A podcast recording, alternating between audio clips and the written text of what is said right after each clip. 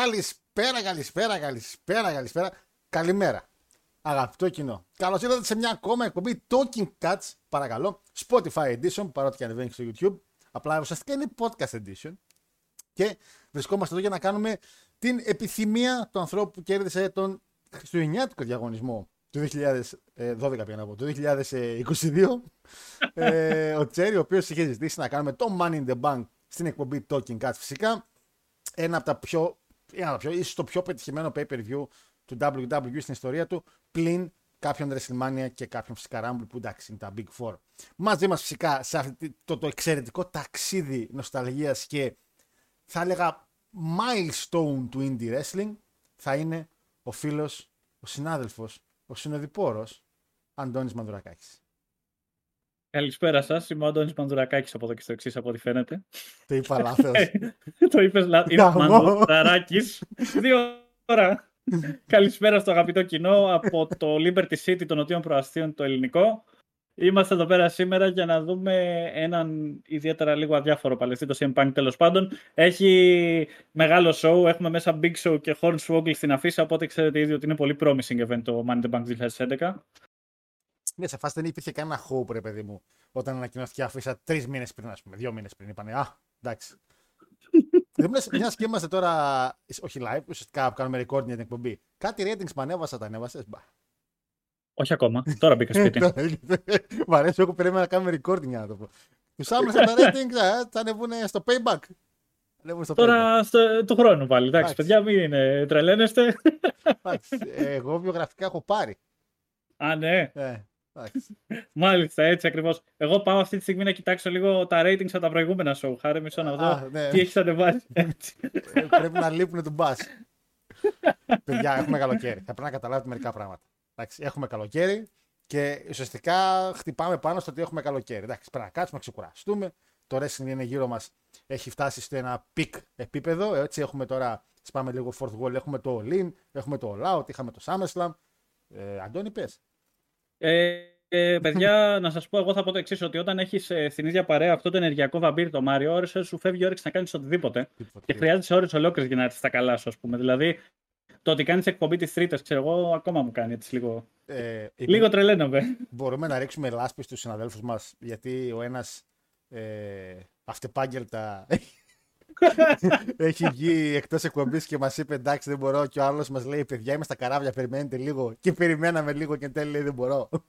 Ε, εντάξει, είναι, είναι μια τέτοια. Μόνο Κατερίνα Καραβάτου ήταν η πιο επαγγελματίας από όλες τους που είχαμε εδώ μέσα. Μόνο αυτή, μόνο αυτή έκανε κομπάρα μαζί μας. Λοιπόν, πέντε σήμερα σας πηγαίνουμε σε ένα καλοκαιράκι πάλι, σε μια καλοκαιρινή εποχή. Σας πηγαίνουμε όμως λίγο πάρα πολύ πίσω, όμως το δύο χιλιάδες έντεκα.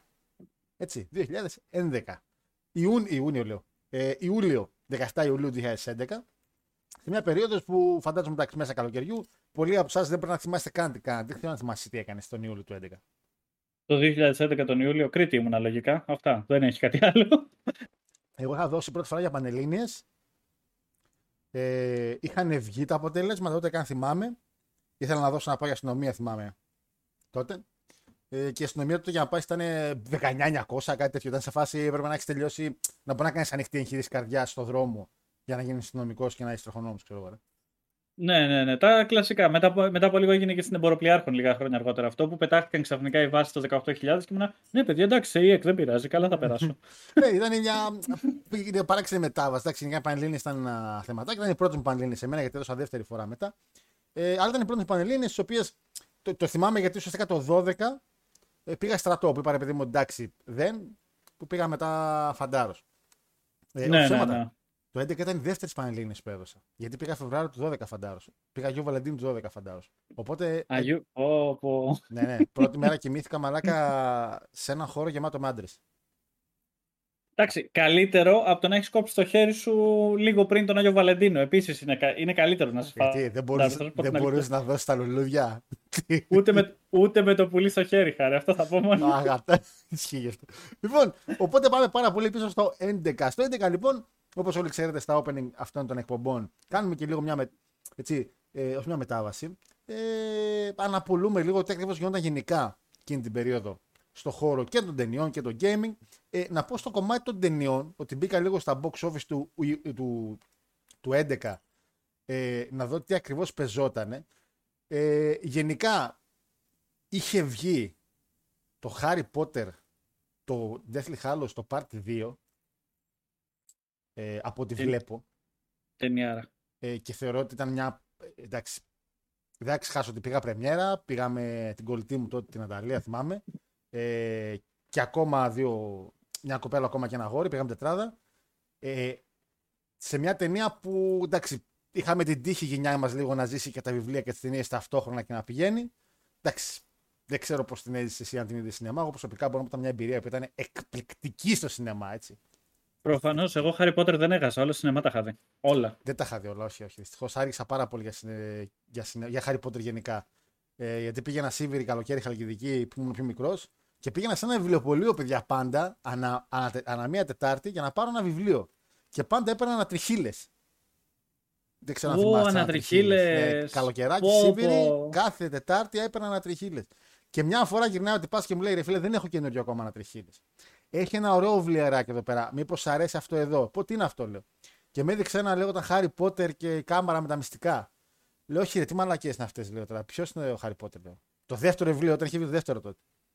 Ε, πού να ξέρω, φυσικά εγώ, έτσι. Στο μικρό παιδί. Ε, μιλάμε. Εντάξει. Και ξεκίνησα μετά από το τρίτο και μετά από τον Ασκαμπάν που το διάβασα. Μετά πήγα πίσω στα άλλα δύο και μετά ξεκίνησε η κατρακύλα να διαβάζω και εκεί και, και, και. Ε, έχουμε... Είναι από τα καλύτερα franchises. Συγγνώμη, απλά πρέπει να τοποθετηθώ. Όχι, είναι, είναι. Γιατί ε... στο δημοτικό είχα στρογγυλά γυαλάκια και ήμουν και πολύ αδυνατός αντίθεση με σήμερα. Που έχω στρογγυλά γυαλάκια, αλλά γαμισέτα. Να μην πούμε τα υπόλοιπα. Και με λέγανε Harry Potter σε όλο το σχολείο και δεν είχα πάει ακόμα να δω την πρώτη ταινία. Και όταν πήγα γυναίκα, ήμουν. Ω, ναι, εντάξει, οκ. Okay. Το παίρνω πάνω μου. Εντάξει, οκ. Okay. Harry Potter, Αντώνης. Εντάξει. Harry Potter, φίλε, έτσι ξεκάθαρα. Ποιοι πιστεύεις ότι από την τετράδα που είμαστε εδώ και κάτσε εδώ. Αντιπροσωπεύουν από το Harry Potter τα μέλη του Talking Cats. Εσύ πες Harry Potter, okay, λόγω της εμφάνισης. Ο Μάριος ε, π.χ. Γιατί... Ο Μάριος Μίρτλ Σνόου θα πω. για, για, για, γιατί είναι το όρκ που είχε επιτεθεί στην Ερμιόνη. Έτσι ακριβώς. Τον βρήκε στις τοαλέτες. ε, ναι, πήγε κοριτσάκι στις τοαλέτες και πήγε. Εδώ είμαστε. Γυρνάει και κοιτάει, ξέρεις για μισάγουα. Τι, μπαμ, εκεί. Και, ξε, και ξέρεις γιατί μπερδεύτηκε, γιατί ο Μάριος πάντα πηγαίνει στις γυναικείες κατά λάθος, γι' αυτό μπερδεύτηκε. Λοιπόν, ο, ο, ο Λάτας, ποιος είναι από το Harry Potter, πιστεύεις? Προφανώς και είναι ο Μαλφόι. Είναι ε, το, το, το, το, το pretentiousness και καλά, ξέρω εγώ, ξέρεις τώρα, α, ναυτικός, λεφτά, ιστορίες και όλα αυτά, είναι ε, αυτό, πολύ έτσι. Το pretentiousness νομίζω είναι ένας παλιότερος. Τον Talking Cats. Τέλος πάντων, τέλος πάντων, δεν θέλω. Ας το. Μάλιστα, μάλιστα. Και για να έχεις τη θέση σου στην εκπομπή ακόμα, ποιος πιστεύεις ότι βρίσκω, θα ήμουν εγώ, ας πούμε, Harry Potter? Εσύ, εσύ, ο Γκάνταλφ, ο Ντάμπλντορ.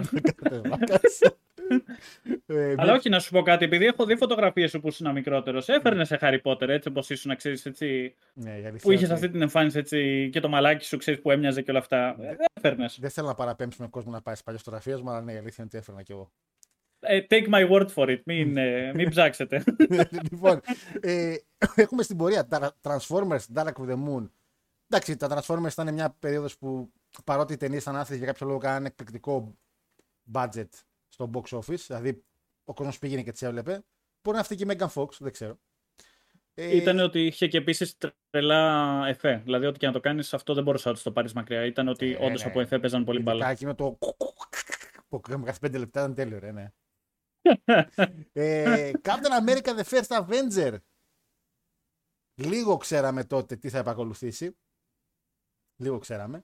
Ε, το ότι αν μιλάμε για το Harry Potter, ένα από τα τεράστια franchise, η Marvel και το Cinematic Universe Marvel, ε, μιλάμε για ό,τι πιο κοντά σε wrestling, ένα storytelling το οποίο κρατάει χρόνια, ρε παιδί μου.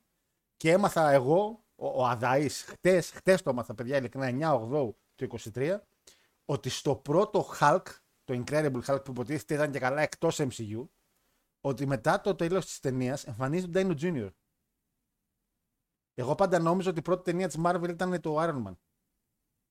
Ναι, και εγώ αυτό είχα στο μυαλό μου ανέκαθεν. Και τώρα που μου το λες, ήμουν today years old όταν το έμαθα, ας πούμε. Δηλαδή, ότι εμφανίζεται στο τέλος ο Tony Stark. Stark και λέει, ετοιμάζουμε μια ομάδα με μερικά άτομα, ρε παιδί μου. κατεβαίνουμε στο πέντε επί πέντε και μας λείπει, και μας λείπει τέρμα. Έχουμε στο εγάλεο, ναι, κάτι. Και με έκανε τεράστια εντύπωση και ότι εμφανίστηκε ο Ντάνιο Τζούνιορ σε μια σκηνή μετά. Και δεν ξέραν καν. Αυτό το βάλαν χωρίς να έχουν cinematic universe. Το βάλαν απλά έτσι. Και καλά, επειδή μοιάζει, λέει, με τον Τόνι Σταρκ. Και ότι εντάξει, για easter egg. Πού να ξέραν. Έτσι, ναι, ναι, ναι. Ε, και μετά στην πορεία είναι το Horrible Bosses, Cars δύο. Το δέχομαι. Το ακούω. Ταινιάρα ναι, του Cars. Ναι. Το δύο, όχι τόσο, το ένα σίγουρα. Ε, και μετά το Zookeeper, το οποίο δεν έχω και πάρα πολύ. Ε, γενικά. Το... καλοκαιρινά blockbuster. Mm-hmm. Έτσι, γιατί αν πας ε... και στον Ιούνιο και πας μετά και στον Αύγουστο, η φάση είναι X-Men First Class τον Ιούνιο, που είναι θεωρώ τα καλύτερα X-Men ή όχι το καλύτερο. Αν όχι το, τέτοιο, αν όχι το επόμενο που βγήκε, το Days of Our Future Past, νομίζω ότι το First Class ήταν το καλύτερο που είχε βγει. Ήταν, εκείνο δεν είχε εκείνη τη σκηνή με το Κέρμα και το Μαγνήτο που μιλούσε με ναι, το ναι, ναι, ναι. Πόσο άγχος. Με τον Kevin Bacon. Ναι, πόσο άγχος είχας σε εκείνη τη σκηνή, μαράκα. Ε, και γενικά το καλοκαιράκι πάντα βγαίνουν ωραίες ταινίες, πάντα βγαίνουν τεράστιες ταινίες. Όπως και τώρα το είκοσι είκοσι τρία έχουμε το Oppenheimer και την Barbie. Ε, την οποία είδες έμαθα, έτσι. Πήγα σινεμά, όντως είχα πάει στην yeah. Barbie και ήταν πολύ καλά, θα πω. Ε, ειλικρι, ειλικρινά με πεις, πήγες με αγόρι ή κοπέλα? Πήγα κυρίως με κοπέλες. Υπήρχαν και αγόρια. Μάλιστα, μάλιστα. Αλλά κυρίως α, με κοπέλες. Υπήρχαν και αγόρια. Εγώ. Εγώ, εγώ και άλλοι δύο. Εντάξει. Α, αλλά ήταν κυρίως. Ήταν... Ε, ήταν κυρίως κοριτσοπαρέα, ρε παιδί μου, και προφανώς εντάξει, ξεκινάς λίγο για τα memes, μετά λες εντάξει, okay, το κάτω-κάτω legit σκηνοθέτρια είναι στη μέση, δεν είναι καμιά Amy Schumer αυτή τη βλαμμένη, πώς τη λένε. Οπότε είπα, γιατί να μην πάω, έτσι κι αλλιώς. Εντάξει, τίμια ταινία ήταν για πολλούς λόγους. Ε, ξέρω ότι κάποιοι θα διαφωνήσουν, αλλά θα πω ότι γενικά είναι σημαντικό να τη βλέπει ο κόσμος αυτό. Τη Μάρκο Ρόμπι, είναι σημαντικό να τη βλέπει ο κόσμος. Ε, βέβαια. Και ειδικά, φίλε, ειδικά εκεί που. Ναι, άστο τώρα, ναι, ναι, δεν θα το πω γιατί θα μας κρεμάσουνε. Άστο. Λοιπόν, ε, και φεύγουμε από, τα, από τις ταινίες και πάμε λίγο στον χώρο των video games που σίγουρα πάρα πολύ ασχολείστε, που μας ακούτε, ε, ειδικά οι πιο νέοι. Και προσωπικά εγώ, ας πούμε, όταν μπήκα λίγο να δω τη λίστα του Ιουλίου του έντεκα, δεν βρήκα περίπου τίποτα πέρα από το Limbo, το οποίο είναι ένα σημαντικό παιχνίδι, αλήθεια είναι, για την εποχή, γιατί ουσιαστικά έβαλε λίγο πάρα πολύ. Ήταν ε, από τα πρώτα, αυτό και από τα πρώτα, ένα από τα παιχνίδια τα οποία έκαναν πάρα πολύ μεγάλη θράψη στο YouTube τότε από YouTubers, γιατί είχε, το παίζανε πάρα πολύ, ε, είχε πάρα πολύ ωραία ιστορία και γενικά το έπαιζε ο κόσμος στο Limbo, είχε κάνει λίγο χαμούρι το Limbo. Από εκεί και πέρα, παρότι το έντεκα ήταν μια πολύ γεμάτη χρονιά, φίλοι μου Αντώνη, σαν χρονιά, mm-hmm. αν και κάποια στιγμή πιστεύω θα φτάσουμε στο έντεκα να κάνουμε τα Big Four, γιατί έχει μέσα Mass Effect δύο, Dead Space δύο. Το διάστημα ναι, πήγαινε μιλά. πολύ καλά εκείνη την περίοδο. Είναι, ναι. Να ζεις το διάστημα, να έχεις μιλάμε λεφτά μια ζωή. Ε, Gears of War τρία. Ε, ναι, ναι, ναι. Και ίσως για μένα από τα καλύτερα action adventure, ίσως και stealth παιχνίδια που έχουν γίνει ποτέ, το Arkham City του Batman. Ε, το οποίο εντάξει, θεωρώ ότι. Για, για μένα κάποιοι διαφωνούν, για μένα θεωρώ ότι είναι το καλύτερο Batman ε, που έχω παίξει, επειδή μου από την τριλογία που είναι και, και τα τρία εκπληκτικά παιχνίδια, έτσι. Δεν ξέρω αν τα έχεις παίξει καθόλου. Ναι, ναι, ναι. Εγώ θα πω ότι το Arkham Asylum είναι πρώτο με close second το Arkham City, θα πω την αλήθεια. Δηλαδή, απλά το Arkham Asylum είχε αυτό το, το effect ότι δεν περίμενες τι θα παίξεις όντως. Δηλαδή, εγώ είχα πάθει πολύ μεγάλο τραλαλά παίζοντάς το. Δηλαδή, είχα. Ξέρεις, ήταν ρε παιδί μου κάτι τελείως καινούριο και το Arkham City απλά στάθηκε σε αυτή την κατάσταση. Δεν είναι ότι έκανε, ας πούμε, βλακίες μετά, ότι πήρα το original υλικό και το τράβηξε από τα μαλλιά και σταμάτησε να αρέσει στους πάντες. Όπως έχει γίνει με πολλά games, έτσι, κατά καιρούς. Ναι, απλά το Asylum ήταν και λίγο πιο linear, δεν ήταν τόσο open world, ήταν και λίγο horror πολλές φορές που ήταν όμορφο, οκ. Okay. Αυτό, ήταν ότι μέσα στο Arkham Asylum αυτό ήταν το effect, δηλαδή ότι ήταν κλειστό ρε φίλε. Είχες... Δεν ήταν ότι απλά ο Batman θα πετάξει από πολυκατοικία σε πολυκατοικία, ήταν ότι δεν ήξερες τι περιμένει σε κάθε πόρτα από εδώ και στο εξής. Βέβαια, είχες και ένα από τα χειρότερα main boss στο τέλος ever, έτσι. Με τον Τζόκερ. Ο Τζόκερ που έγινε... άκουσε τις συμβουλές του Hulk Hogan και πήγε ναι. και έφαγε βιταμίνες και κοτοπουλάκι, ναι, ναι, ξέρω. Το ε, αλλά παρόλα αυτά το City ήταν εξαιρετικό, παρότι ευχαριστήθηκα πολύ παραπάνω τον Knight, που όντως ευχαριστήθηκα, ναι. γιατί είχε μια ωραία ιδεολογία ότι εντάξει, δεν θα σου πετάξουμε πάλι τον Τζόκερ, αλλά θα τον ναι, έχεις ναι, ναι. στο κεφάλι σου. Ε, γενικά το παιχνίδι είναι, είναι από τα πρώτα παιχνίδια που ξεκίνησα να βλέπω ντοκιμαντέρ στο YouTube για παιχνίδια. Ε, και πραγματικά έχει πάρα πολλά πράγματα. Γενικά είναι μια εξαιρετική εμπειρία άμα θέλει κάποιος το παίξει. Ένα άλλο παιχνίδι το οποίο τελευταίο παύσα επίτηδες που μου λένε ότι είναι εξαιρετική εμπειρία και ένα από τα καλύτερα παιχνίδια και το έχω παίξει ποτέ, είναι το Your Funnel Awake ε, Skyrim. Δεν το έχω παίξει ποτέ. Πω, πω. Δεν έχεις παίξει ποτέ Skyrim. Ποτέ, ποτέ, ποτέ. Καμία, κανένα παιχνίδι της σειράς Elder Scrolls. Θα πω ότι επειδή το Skyrim είναι και από αυτά τα παιχνίδια, δεν είναι ποτέ αργά να τα παίξεις. Γιατί πολύ απλά κάθε χρόνο βγαίνουν έτσι. Δηλαδή δεν υπάρχει κονσόλα. Νομίζω ότι και τα καινούργια τα ψυγεία παίζουν Skyrim αυτή τη στιγμή. Ισχύει. Κάτι Complete Edition, κάτι Ultra Complete Edition, κάτι Mega Fest Complete Edition. Εγώ μία φορά το πήρα για το πι ες θρι και μία το απέκτησα στον υπολογιστή υπό περίεργων όρων ε, καταστάσεις. Αυτό. Αλλά είναι, δεν μπορώ να, να αποκαλύψω τίποτα. Δεν θέλω να ρίξουμε την εκπομπή. Το απέκτησα. Έχει και μερικά από το έντεκα, αλλά γενικά μου είπες ότι υπήρχαν παιχνιδάκια τα οποία βγήκαν τον Ιούλιο του έντεκα, έτσι. Ε, θα σου πω το εξής. Γενικά, ε, εκείνο το καλοκαίρι είχαμε τεράστιο controversy που έγινε λόγω του ότι είχε βγει μόλις το Duke Nukem Forever, το ναι. οποίο ήταν το μεγαλύτερο χαστούκι στη μούρη των enthusiasts αυτού του παιχνιδιού, όπως εμένα καλή ώρα. Γιατί ήμουνα δεκαπέντε χρονών, δεκαέξι και. Το περίμενα γιατί, ξέρεις, αν έχεις ακούσει την ιστορία, το Duke Nukem Forever, το πρώτο τρέιλερ που παίχτηκε ήταν το χίλια εννιακόσια ενενήντα εννιά. Αλλά μετά άλλαξε χέρια η εταιρεία σαράντα φορές. Δηλαδή τα κλειδιά στο τέλος τα αφήναν έξω από την πόρτα και λέγανε όποιος μπει το παίρνει. Και όταν εν τέλει κυκλοφόρησε αυτό το παιχνίδι, λοιπόν, το οποίο είχαν υποσχεθεί μέσα που λέει ο λόγος, μόνο καφέ δεν θα σου έκανε το παιχνίδι, όλα τα άλλα δηλαδή ήταν μέσα. Ε, ήταν τελικά τίποτα από όλα αυτά. Δηλαδή είχε ένα απίστευτο πρώτο level, είχε ένα cheesy humor το οποίο μπορούσες να εκτιμήσεις άμα. Ήσουν στα ηλικία των δεκαπέντε δεκαέξι, αλλά κοιτώντας πίσω, λες ρε φίλε, ο κόσμος πλήρωσε πενήντα και εξήντα ευρώ για ένα τόσο μισοτελειωμένο παιχνίδι. Και ουσιαστικά τον Ιούλιο υπήρχε όλη αυτή η διαμάχη στο ίντερνετ με τον δημιουργό του Duke Nukem, που όλοι προφανώς οι reviewers τον κράξανε και γύρισε εκεί με την ατάκα: εάν δεν σας άρεσε να μην το παίζατε, ρε παιδιά. Τύπου, α, πάρε πενήντα ευρώ, φυσικά, και αν δεν μ' αρέσει, απλά θα αφήσω στην άκρη. Δηλαδή, ξαφνικά το public είχε γεμίσει με Duke Nukems παντού στα used, ας πούμε. Ήταν τόσο πολύ χάλια το πράγμα. Και τον Ιούλιο γινόταν αυτό και σκεφτόντουσαν, ας πούμε, αν θα το πηγαίναν μέχρι και στην Κομισιόν για ε, μήνυση σε σχέση με το False Advertisement Act το οποίο υπάρχει. Ήτανε τόσο πολύ δηλαδή. Είχε, δηλαδή. Αλλά πέραν αυτού, καλοκαίρι τώρα καθόντουσαν όλοι. Δεν, δεν, δεν ένιωθες κάτι άλλο. Δηλαδή είχε από παιχνίδια, δηλαδή, ας πούμε, είχες, το, είχες κυρίως είχες αυτή την έκρηξη των Indie Games, η οποία είχε ξεκινήσει από το. Από το δύο χιλιάδες δέκα που ξεκίνησαν να βγαίνουν κάτι Unity και κάτι τέτοιες μηχανές γραφικών που ήταν ελεύθερες προς τον κόσμο. Οπότε, ας πούμε, είχες παιχνίδια σαν το From Dust, το οποίο ήταν. Όλοι μιλούσαν γι' αυτό και όλοι το παίξαν και μετά όλοι σοπάσαν, δεν το ξανά παίξει κανείς ποτέ. Και τέτοια games. Επίσης όμως, έχουμε την παιχνιδάρα τον Ιούλιο. Το Catherine. Άρα, έχεις παίξει Catherine. Είναι αυτό. Που είναι, ε, είναι παιχνίδι το οποίο έχει φτιάξει η Deep Silver, η οποία είναι γνωστή για anime games τα οποία έχει φτιάξει κατά καιρούς.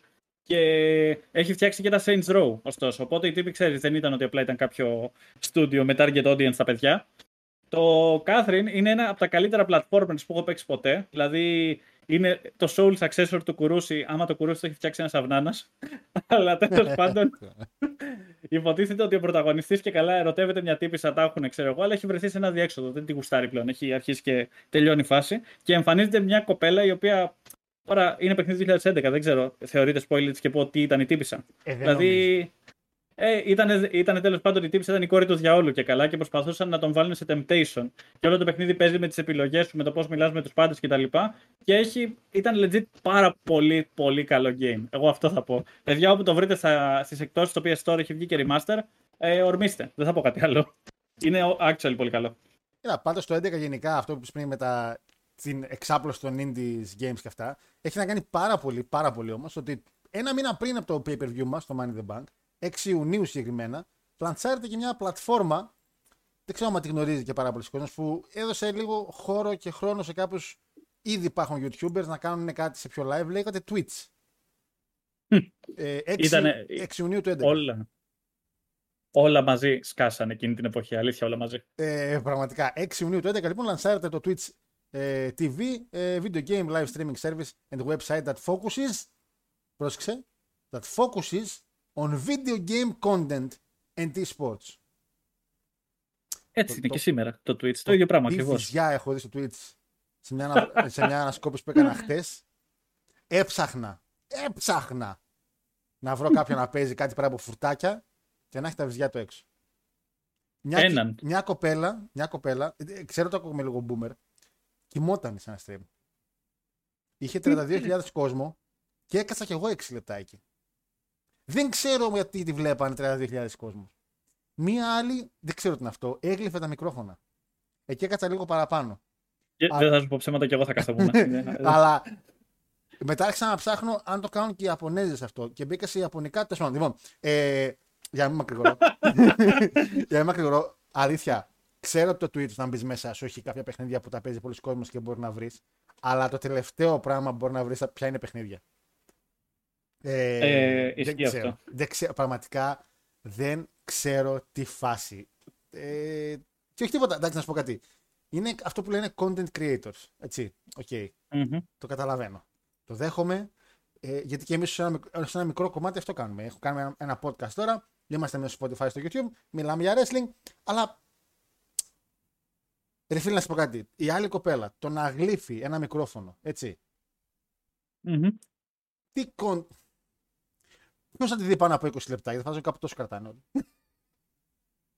Πάνω από δεκαπέντε λεπτά, ας πούμε. Θα, θα σου πω το εξής, ρε φίλε. Είναι κάτι που έτσι πιστεύω ότι ισχύει. Είναι ότι everybody has, a, has an audience. Everybody will pay for something. Αυτό θα πω. Τα πάντα έχουν κοινό. Και... αν το βρεις, θα βγάζεις λεφτά. Τώρα δεν σου λέω για το πόσο ποιοτικό είναι αυτό που γίνεται. Αλλά θα σου πω ότι σίγουρα η τύπισσα βρήκε την κότα με τα χρυσά αυγά και έκτοτε το εκμεταλλεύεται. Μα μπορούμε και... να κρίνουμε εμείς την ποιότητα, ναι. Αν η Άμουρα κοιμάται είκοσι ώρες και την πληρώνουν πόσα λεφτά να κοιμάται. Μπορούμε να κρίνουμε εμείς την ποιότητα τώρα. Ε, μα πραγματικά τώρα. Τι ήτανε... θεωρούμε ποιότητα, ας πούμε, εμείς. Εγώ τι να θεωρήσω ποιότητα στο Twitter, ας πούμε. Να βλέπω κάποιον να. Έχει ένα χοντρό μουσάτο που μου αρέσει πολύ που βλέπω, που είναι φίλος της Άμουρας, πολύ χοντρό τυπά. Ο οποίος έχει και την κοπέλα του δίπλα συνήθως και αυτά. Και κάνει φορά απλά ανοίγει το μικρόφωνο και μιλάει, ξέρω εγώ, επειδή μου είναι παρέα και ουσιαστικά απλά μαλακίζονται, δεν είναι τίποτα άλλο. Ε, ναι, okay. ναι, ναι. Έχει τύχει να τον αφήνω background να παίζει δεξιά, να το έχω ξεχάσει και να κάνω κάτι άλλο. Να νιώσω ότι έχει παρέα. Ακούγεται λίγο, λίγο. Εντάξει. Και πολλοί μας ακούνε, μπορώ να πω. Και έχω ακούσει κάτι που ακούνε και παλιότερες εκπομπές ε, δικές μας που βγήκατε στο Cuts ε, ή και το King Cuts στο Spotify. Και είναι σε φάση εντάξει, σας έχω παιδιά να σας ακούω απλά στην άκρη και κάνω κάτι δουλειές. Είναι λίγο σαν από τη μία να έχεις κάποιον συνεχώς για να έχεις παρέα. Απ' την άλλη όμως. Δεν ξέρω, ρε φίλε, τώρα. Και αλήθεια δεν μπορώ να καταλάβω άλλη που έγκλειφε το μικρόφωνο τι πρόσφερε πέρα από μια δώδεκα λεπτή με δεκαπέντε λεπτή σεξουαλική ικανοποίηση σε κάποιον viewer, ο οποίος φαντάζομαι μόλις τελείωσε βγήκε. Ναι, αυτό δεν είναι ότι είπε κάτσε να τελειώσει και το stream, ας πούμε. Ε, ναι, μη φύγω τώρα. Με είπε και γύφτο. Αλλά όχι, ξέρεις τι συμβαίνει. Εγώ θυμάμαι πριν το Twitch. Που υπήρχαν αυτά τα weird streaming sites, τα οποία δεν είχαν και κανόνες, δεν είχαν τίποτα. Και έμπαινες μέσα, έμπαινε μέσα πραγματικά ο κάθε καημένος και έκανε stream. Και θυμάμαι που είχα πετύχει κάτι τύπους, ας πούμε, που τρώγανε live στην κάμερα και έτρωγες μαζί τους και καλά. Για να μην κάνεις έτρος μόνος σου. Που εγώ δεν μπορώ να φανταστώ τον εαυτό μου να ανοίγω YouTube και να μην βάλω, ας πούμε, να δω ένα βίντεο του Bots Mojo ή κάτι τέτοιο να παίζει. Wow. Όσο τρώω, απλά για να περνάνε τα, τα λεπτά, ξέρεις, το δεκάλεπτο. Πόσοι από μας παρακαλάνε να πάρουν το φαΐ και να μην τους ζαλίσει η μάνα τους, ή όταν με ζάλιζε εμένα κάποτε, έλα σαλόνι, έλα κουζένι να φάμε μαζί και ήθελα απλά να πάω στο δωμάτιό μου να φάω γιατί ήθελα κάτι να δω. Εγώ αποφε... Ήτανε... αποφεύγω να φάω με άλλα άτομα και θα με πείσει να κάτσω να φάω με άλλο κόσμο. Μα λέγα και online κιόλας, δηλαδή τύπου μη μου γκρεμίζεις και τη μία αυτονομία που είχα στη ζωή μου να κάτσω να φάω, ας πούμε. Δηλαδή το επόμενο τι είναι, stream, ξέρω εγώ, ναι, είμαι στην τουαλέτα, ξέρω εγώ, ελάτε μαζί μου να κάνουμε παρέα, ας πούμε, την ανάγκη μας. Δηλαδή, εγώ θα το φανταστώ. Φελό. Και γελάω, γιατί ο, η Nova τότε τους είχε κοροϊδέψει. Είχε κάνει διαφημιστικό που δείχνει έναν τύπο να τρώει και λέει: εδώ λοιπόν, πάρτε μας τηλέφωνο να πάμε μαζί. Αυτά τα spoof διαφημιστικά που είχε κάνει η Nova για διαφημίσεις τότε τις υπηρεσίες της. Ε, και απλά μου φάνηκε φούλα αυτή ότι από τότε τους είχε πάρεις στο δούλευμα η τηλεόραση, ας πούμε. Και τώρα αυτά συμβαίνουν live στο Twitch. Μπαίνεις στο Twitch και έχεις κατηγορία. Ε, hot tub streams, ε, τρώμε streams, ε, περπατάω στον δρόμο και mm. πάω να πάρω τα ψώνια streams. Και, όλα αυτά. Και δεν είναι κάποιος κανάλι τύπου food review που, οκ, okay, τα παρακολουθώ, ας πούμε κι εγώ. Ε, ναι. Δηλαδή, έχω ένα τυπά ο οποίος έχει δύο κανάλια κιόλας που λέγεται The Greatest Food Channel. Κάπως πάει σε, και πάει και τρώει κάτι παράξενα φαγητά τύπου νυχτερίδικα και πάει τα τρώει συνδύες τέτοια. Τον γουστάρω πολύ. Αμερικανάκι είναι, εννοείται, φαίνεται ο άνθρωπος. Και όταν τρώω, βλέπω ή αυτόν ή Gordon Ramsay ή το δικό μας παιδί από το Α. Ή Folk Stories. Είναι, έχω ακούσει και αυτό πολύ καλή εκπομπή. Ε, όταν τρώω, ρε. Γιατί δεν ανοίγει την όρεξη. Εγώ θέλω, παιδιά, πραγματικά να μου πείτε όσοι είστε τώρα YouTube, όταν ανεβείς στο YouTube, θέλω να μας πείτε κάτι στα σχολεία τι ακριβώς βλέπετε όταν τρώτε, ρε φίλε. Όταν, να μου πείτε πραγματικά. Τι βλέπετε, ρε, σαν content, ρε παιδί μου. Γιατί προσωπικά εγώ, ας πούμε, βλέπω μόνο φαΐ. Αν βάλω να φάω, θέλω να δω φαΐ. Δεν μπορώ να δω ούτε WatchMojo ούτε τίποτα τέτοιο. Τρώω, θα το φάει. Ή καντικάριος. Εντάξει, θα δω και καντικάριος. Ε, εντάξει, καντικάριος μεγάλος. Είναι, νομίζω ότι αξίζει για όλες τις ώρες της μέρας. Αλήθεια σου λέω. Είναι, είναι καναλάρα η αλήθεια. Λοιπόν. Ε, Twitch τι βι λοιπόν το έντεκα και θα το συνδυάσουμε με το Money in the Bank, Παναγιώτη μου. Γιατί, Παναγιώτη μου, oh man. Έτερον εκάτερον. Oh man, τώρα αυτό ήταν ε, σαν να λες, αυτό ήταν σαν να έχεις την κοπέλα σου και να τη λες το όνομα της πρώην της. Το όνομα της πρώην σου. Oh, έτσι έγιωσα μαλάκα τώρα, να ξέρεις. Τα πράγματα είναι απλά. Όπου έγιωσα μαλάκα πολύ άσχημα τώρα. Είναι, είναι σαν να λέω τώρα τη νέα μου κοπέλα με το όνομα της πρώην. Αμάν. Αμάν, αμάν. Εγώ που να σου τύχει το κρεβάτι αυτό, έπω, έπω, μαλάκα. Μετά από αυτό τίποτα. Αυτοκτονία. Να σου τύχει το κρεβάτι να μπει στην κοπέλα σου Παναγιώτη. Ακόμα χειρότερο. Αυτό εννοώ. Λοιπόν, και γιατί εννοώ αυτό, γιατί το Twitch λοιπόν, όπως βλέπετε από το έντεκα που υπάρχει, έκανε, έτσι μια, πολύ... έκανε μια τεράστια ανάπτυξη στο ίντερνετ, έφερε κι άλλο κοινό πιστεύω και σίγουρα έφερε πάρα πολύ τα video game και τα live stream στο προσκήνιο. Έτσι όπως και το Money in the Bank του έντεκα, με... είναι ουσιαστικά το πρώτο pay-per-view που έδειξε λίγο τη δύναμη του ίντερνετ στο χώρο του wrestling.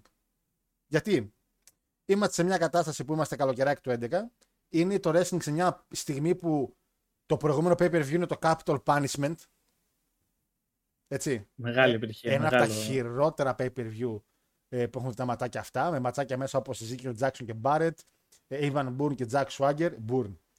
Ε, Bourne. Bourne. ε, και main event Cinema Truth. Το οποίο τεσόν, είναι μια φάση που η φάση είναι full πι τζι. Ε, ο Cena είναι champion. Ο Cena θα είναι champion. Ε, ο Miz πέρασε σαν champion από τη WrestleMania στο main event. Οπότε είναι μια, μια κατάσταση στην οποία παλεύεις να βρεις κάτι καλό και χαίρεσαι και λες «Α, να είχαμε στη WrestleMania Triple H Undertaker στην είκοσι επτά» και δεν βλέπεις πόσο μπάχαλο και πόσο σκάταταν όλοι οι υπόλοιποι WrestleMania. Πραγματικά ήταν νομίζω το product εκείνη την εποχή. Είχες κάτι bragging rights, κάτι... τα ονόματα τα είχαν αλλάξει και καλά δήθεν λέει, για να κάνουν μια καλύτερη λέει, προσέγγιση λέει, στο πι τζι αρ κτλ. Και ακόμα και από το όνομα, ας πούμε, δηλαδή Capital Punishment κτλ. Ήταν over ο κόσμος. Over the limit, μπράβο. Το άλλο, το, το Stomping Grounds που γίνεται το δεκαέξι, ξέρω εγώ. Ε, το ένα χειρότερο από το άλλο να πούμε. Δηλαδή δεν, δεν ξέρω καν γιατί τα. Δε, πραγματικά περάσαν αδιάφορα, δηλαδή σχεδόν δεν τα θυμάμαι πλέον. Ε, είναι τόσο πολύ. Ε, ναι, και είναι κρίμα γιατί ήταν μια περίοδος που έπεσε πολύ το wrestling.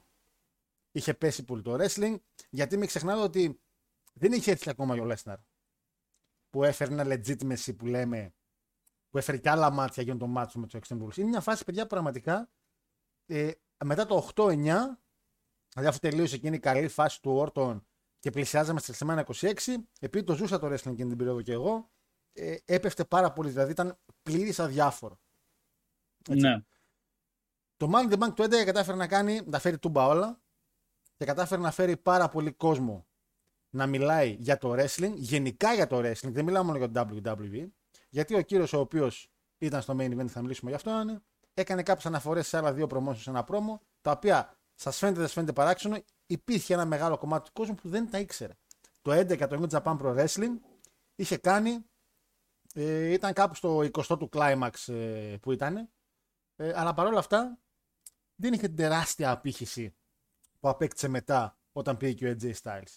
Και το Ring of Honor... ότι το έντεκα, συγγνώμη που σε διακόπτω, ε, το έντεκα ήταν εκείνη η χρονιάρα που έπαιξε ματσάρα Jeff Hardy εναντίον Naito, νομίζω, Ά, αν δεν κάνω λάθος. Ή ήταν το έντεκα ή το δώδεκα, δεν θυμάμαι τώρα πότε ήταν, αλλά το ήταν... New Japan ήταν πολύ απασχολημένο τότε για αυτές τις φάσεις. Ήτανε, όχι απλά, ήτανε σε μια φάση του New Japan που ήταν και τυχερό.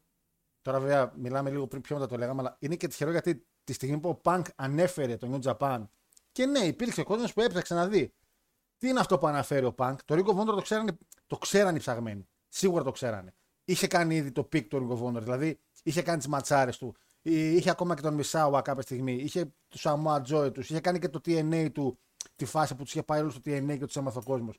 Τον Punk τον ξέρανε από το Ring of Honor.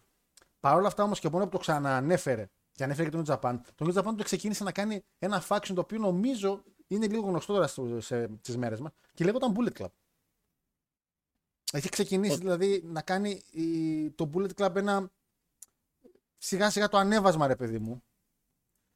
Το έντεκα. Ε... Το... νομίζω ότι πρέπει να ήταν λίγο πιο μετά. Απλά ήταν τότε που ο David είχε γίνει tag team με τους Apollo πενήντα πέντε με τον τέτοιο, με τον, τον Gucci. Και είχε αρχίσει και έβγαζε αυτό το κολοπεδαρίστικο από το έντεκα και ύστερα, νομίζω. Και το δεκατρία, ας πούμε, ήταν τότε που έγινε το μεγάλο, ας πούμε, τέτοιο που έσπασε. Αν θυμάμαι καλά. Α, ναι, περίμενε. Το δεκατρία έκανε η Bullet Club το. Η Bullet Club έκανε το δεκατρία ντεμπούτο. Δεν θυμάμαι τώρα μήνα. Και έκανε σίγουρα το δεκατρία. Κάτι, κάτι είχε το έντεκα που ο κόσμος κοιτούσε τον New Japan το έντεκα. Τι κατά ήταν όμως τώρα.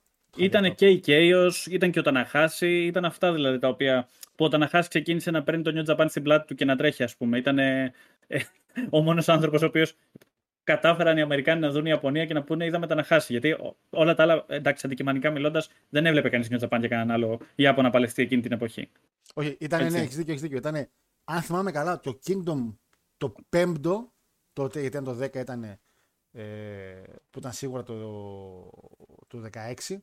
Ε, που τα να χάσει λογικά, κάτσε να το ψάξω λίγο, πρέπει να ήταν και στο main event φαντάζομαι. Ε, ναι, είχες απόλυτο δίκιο. Jeff Hardy Naito, καλά. καλά, καλά. Ιανουάριο, τέσσερα Ιανουαρίου του έντεκα, ναι, δίκιο είχα παιδιά. Το πέντε είναι, οκ, okay. Έπεσα μέσα. Καλή χρονιά. Είχε τα να χάσει με Kojima στο main event. Έτσι. Είχε David με Kota Ibushi, με ένα παλικαράκι Kota Ibushi, έτσι, αυτός λίγο καινούργιος που λεγόταν Kenny Omega. Golden Lovers. Εννοείται. Wink wink. Εννοείται. Hardcore match, ο Rob Van Dam με τον Ντόρι Γιάννου. Τι, τι, τι καρτάρα είναι αυτή η ρεμανάκα. Οκ, okay, ε, έχω αρχίσει και ψήνομαι να το δω όντως τώρα με αυτά και με αυτά. Δηλαδή, αν, ξε, αν εξαιρέσουμε το Hardy. Και το ανέβαζαν φυσικά ενός ακόμα παλαιστή που είχε ήδη μπει στην κατηγορία Μασκετία, που ήταν ο Νακαμούρα, ο οποίος ε, άρχισε να παίρνει το πουσάρισματάκι του για να γίνει, ξέρεις, να πάει στην πορεία να γίνει ο επόμενος. Έτσι. Που ήδη ο Νακαμούρα mm-hmm. έχει αρχίσει να έχει μια πάρα πολύ καλό, καλή φάση με το κοινό. Το Naito θα είχε, αλλά έπεσε πάνω σε ένα παλικαράκι ε, που λεγόταν Jeff Hardy. Που να πω την αλήθεια ότι στο Wrestling Kingdom το πέντε, ένα μικρό fun fact, το Jeff Hardy Naito δεν είναι απλά ένα match, είναι για την ντι εν έι ζώνη. Το Jeff Hardy ήταν ντι εν έι champion. Δηλαδή το ντι εν έι έκδωσε match στο Kingdom και πήραζε κανέναν αυτό. Δηλαδή, πώς να καταστρέψεις μια international συμφωνία single-handedly μέσα σε πέντε λεπτά. Α, το πώς τα, τα πέρασε από την Ιαπωνία, εγώ δεν μπορώ να καταλάβω. Δηλαδή, δεν το σταματήσαν στο αεροδρόμιο να πούνε τι είναι αυτό κατά τη ζώνη, κύριε Χάρντι. Λένε, εγώ τίποτα, δεν έχω φέρει μαζί μου. Ή τα πήρε όλα πριν πει στο αεροπλάνο. Εγώ δεν μπορώ να φανταστώ κάτι άλλο, ρε φίλε, αλήθεια. Ε, να τι το ανέβασμα του, του David, θέλω να πω, όχι της Bullet Club. Απλά επειδή έκανε ο David το Bullet Club μετά. Γιώργο, ναι, ναι, ναι. Γράφεις, έτσι, λογικό είναι. Γιατί, παιδιά, και ο Ντέβιτ ένα διάστημα έμπαινε και λίγο ντυμένος, ξέρετε, με χαρακτήρες από ταινίες, με ντυμένος, ξέρεις, ζόμπι, έμπαινε, ξέρεις. Το γκίμικ το να Ή... βάφεται. Ναι, ναι, όχι, ναι. Όπως βάφεται ο Μάριος, όπως βάφονται, βαφόταν έτσι, ξέρεις, cosplay κατάσταση. Να ερχόταν. Ήταν από εκεί που εμπνευστήκαν. Ναι. Να ερχόταν στην εκπομπή, σε χαίστηκα. Λοιπόν, να μην τα πάρουμε όμως πολύ στραβά και ανάποδα, να πάμε στο Money the Bank του έντεκα. Από την αρχή, ένα pay per view το οποίο είναι χτισμένο για ένα main event, αλλά καλώς κακώς έχει μια undercard. Έτσι. Την οποία εντάξει, οκ, okay, θα αναφέρουμε μεν, αλλά θα, θα ρω ότι δεν είναι και τόσο σημαντική, πόσο μάλλον δεν έχει και τόσο πολύ ε, backstory. Έτσι. Δηλαδή, μερικά πράγματα, mm-hmm. ε, το δέκα, το εννιά, δέκα, έντεκα, εκεί, όταν φτάσουμε με το καλό στα Big Four, παιδιά, θα είναι πάρα πολύ λιτές οι εκπομπές, γιατί πραγματικά πράγματα που γινόντουσαν backstage ήταν ελάχιστα. Όλα ήταν υπό έλεγχο του Vince McMahon, όλα πηγαίνανε σε μια αυτόματη μηχανή. Ε, δηλαδή πήγαινε τη φάση πολύ λαου-λαου, ρε παιδί μου.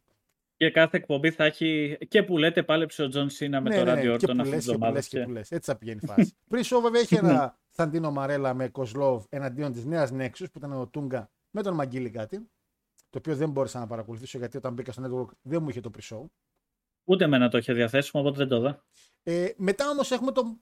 Να, να θυμίσουμε επίσης στον κόσμο ότι, γιατί μερικοί μόνο το έχετε ξεχάσει, τότε υπήρχε draft.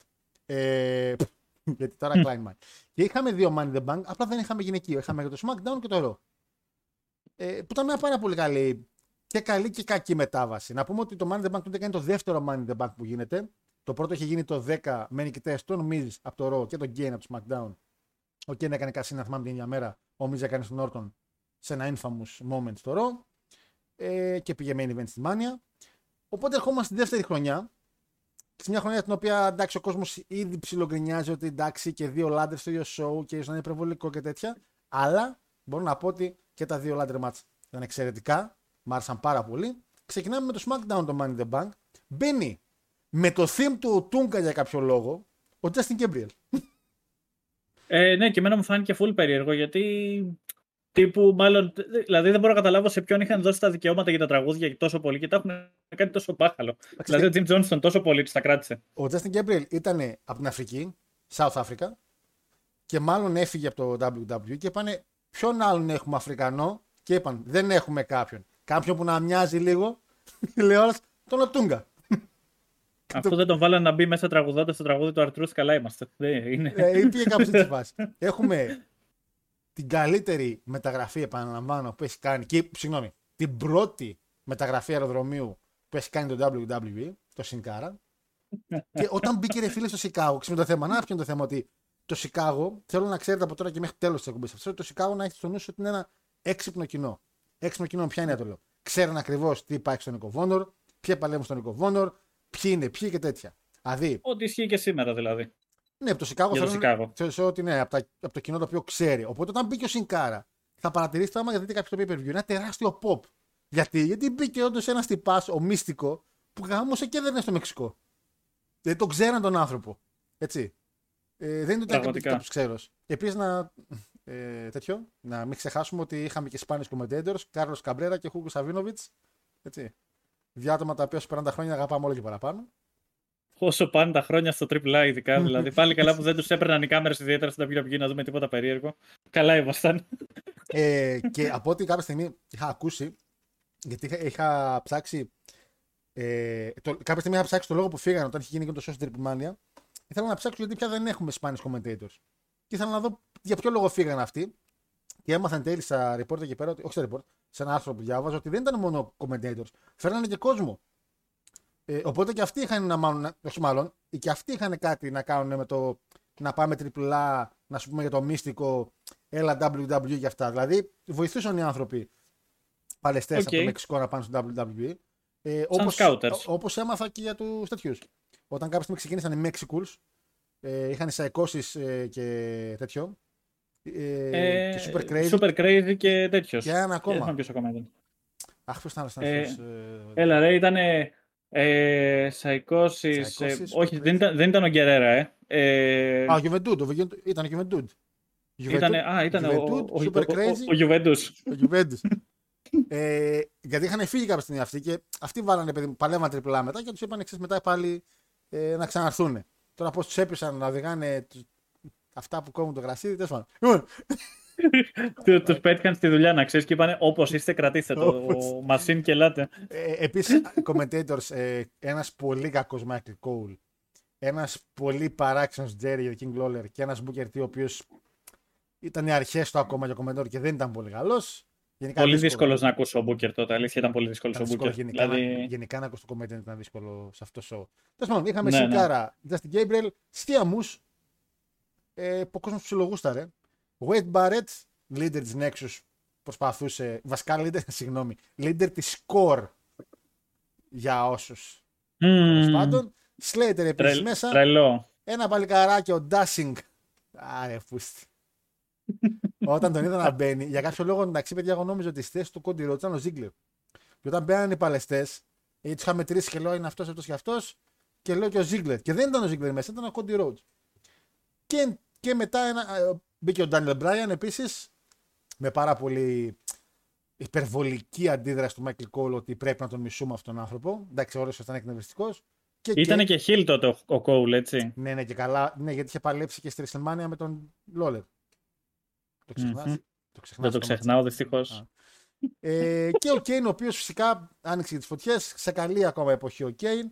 Και μου αρέσει που ξεκινάει το match και επειδή είχαν ακόμα καπνούς από, τα... από τις φωτιές, νόμιζα ότι έβλεπα opening match στη ΣΑΕΚ. Που ξεκινάει και είναι ο διαιτητής και λέει: παιδιά, μισό λεπτό δεν βλέπουμε. Δεν... Όλος ο αγώνας έτσι πήγε. Όλος ο αγώνας. Στην κάπνα, μαλάκα. Τι high definition, πού το high definition. Ρε, εσύ κάποια στιγμή τρώει ένα broad kick ο Σινκάρα. Και τον τρώει λοιπόν και εγώ δεν θα σου πω ψέματα ότι αν δεν φορούσε γυαλιά θα έβλεπα μια μπότα ορφανή να φεύγει στην μούρη του Σινκάρα. Γιατί ήταν και ο Σέιμους έτσι όπως ήταν λευκός, λευκός και πλαδαρός. Και μου έφτασε.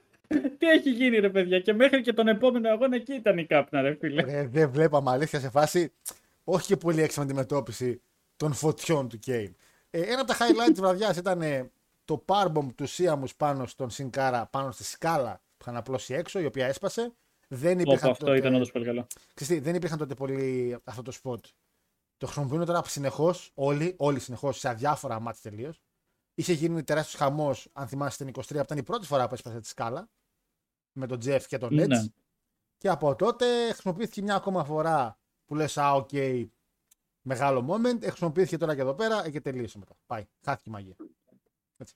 Είναι όπως το ότι σπάει το ring. Το κάνανε με τον, ε, τότε με τον Λέσναρ και τον Άγγλι. Το κάνανε με τον, με τον Big Show και τον Χέντρι. Οκ. Okay. Μετά το ξανακάνανε με τον Λέσναρ και τον Big Show. Ε, τελείωσε. Και με τον Στρόμαν μετά και με τους πάντες. Και με τον Στρόμαν ισχύει. Ισχύει, το είχα ξεχάσει με τον Στρόμαν. Και με τον Στρόμαν το κάνανε. Το Λάντερ μου άρεσε πάρα πολύ προσωπικά εμένα. Ε, δεν μπορώ να θυμηθώ τον εαυτό μου εκείνη την περίοδο τι πίστευα, αλλά επειδή μπορούσα και βρήκα review Money in the Bank από Dave Meltzer, ε, όλοι πιστεύαν και ξέρανε ότι θα το πάρει ο Daniel Bryan. Οπότε μάλλον το φαβορί ήταν ο Bryan και εν τέλει επιβεβαιώσανε το φαβορί, όχι απλά επειδή ήταν μια σωστή επιλογή, απλά επειδή όλοι οι υπόλοιποι που ήταν μέσα δεν είχαν καμία τύχη να πάρουν τη βαλίτσα. Ε... Για αρχή να πω ότι αυτό με το Σινκάρα είχαν ανησυχήσει όντως όταν τον πήρα το κακομοίρι με το, με το φορείο και χάθηκε μέσα στην καταχνιά και την πάχνη. Μιλάμε μέσα, σκο... μέσα στους καπνούς. Δηλαδή, σαν λιμάνι που έφυγε από το, ε, σαν λιμάνι, σαν καράβι που έφυγε από το λιμάνι του Λίβερπουλ, ξέρω εγώ, και έφυγε για την Αμερική. Ήταν το μάτς, λες και δεν το είχαμε, δεν το είχαμε ξεκλειδώσει όλο. Έπρεπε να πάμε σε κάνα tower να κάνουμε synchronize για να δούμε το μάτς.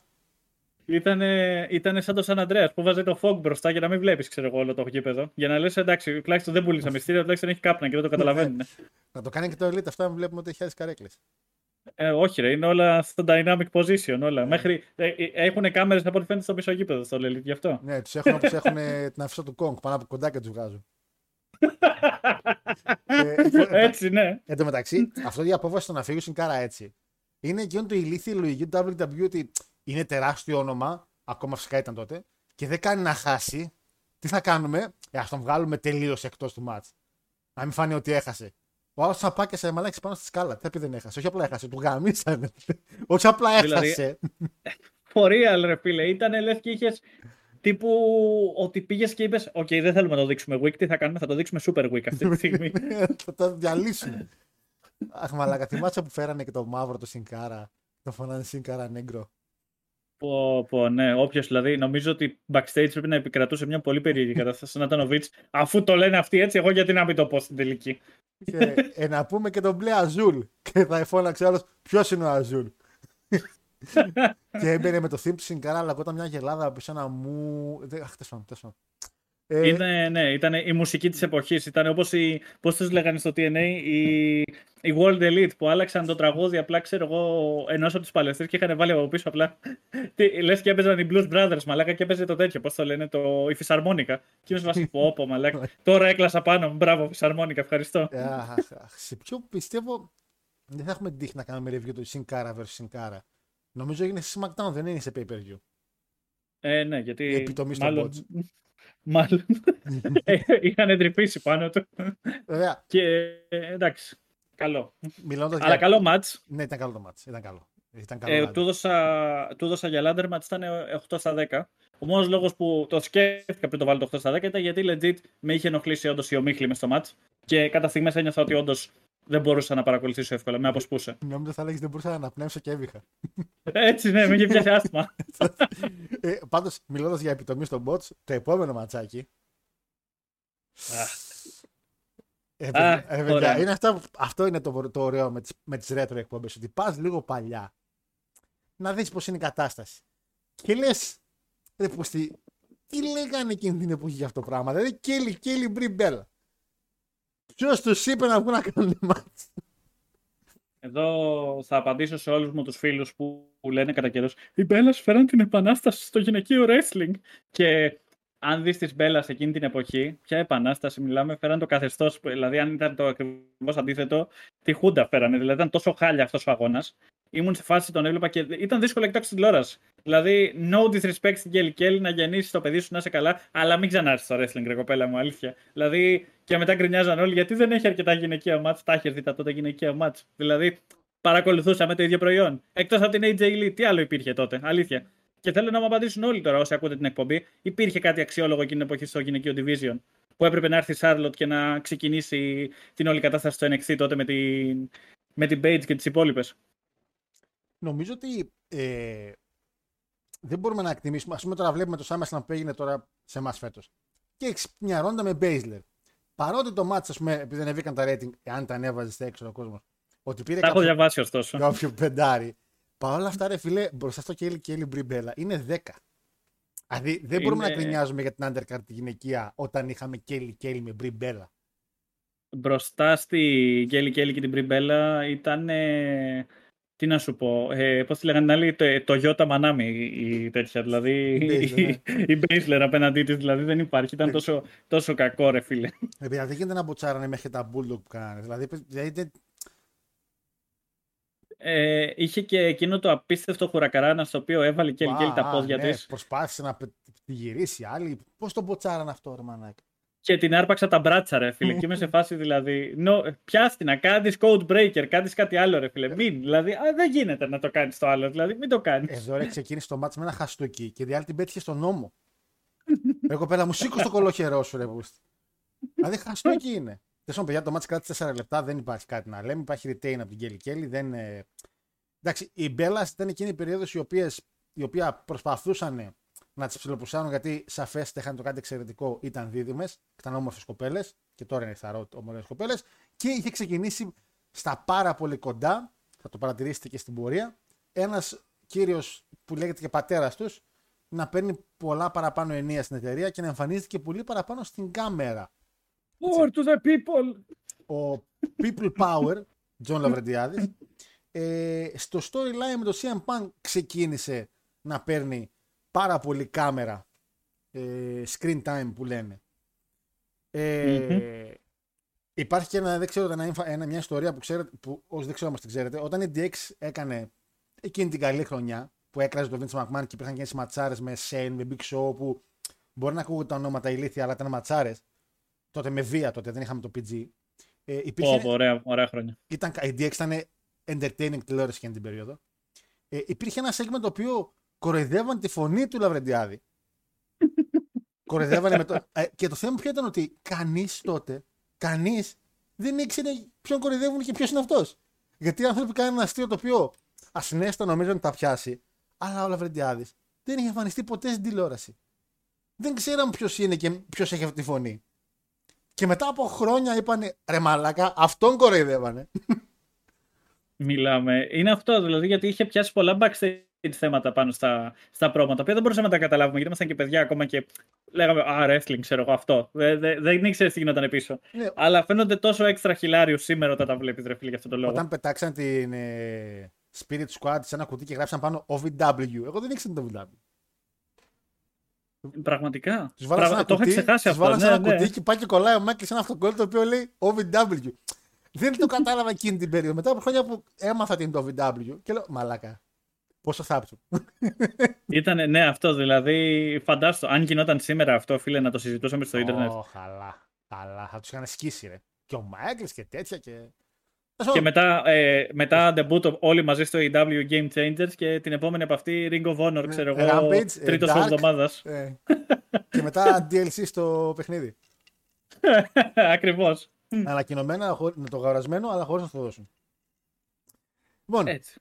Ε, υπάρχει βασικά ενδιάμεσα ένα backstage segment το οποίο και εδώ είναι η φάση η οποία εάν το Money in the Bank γινόταν το είκοσι είκοσι τρία κανείς πιστεύω δεν θα είχε το hype που έχει τώρα. Κάτι το οποίο θα αναφέρω και πιο μετά όταν είδα λίγο το πρόμο και το χτίσιμο του match του Punk και το είδα και τώρα είναι ότι όταν κάνεις τέτοια backstage segment, πολύ στημένα backstage segment, γιατί ουσιαστικά είναι ο Vince, τον οποίο το ρωτάνε, υπέγραψε ο Punk. Πήγε ο άλλος, σαν τον τέτοιονα, υπέγραψε. Πώς μιλάς έτσι, βρε μαλάκα, μίλα πιο ευγενικά. Κύριε, συγγνώμη κύριε Vince, για αυτά πήγες, υπέγραψε. Λες και μιλάς συνέντευξη τύπου.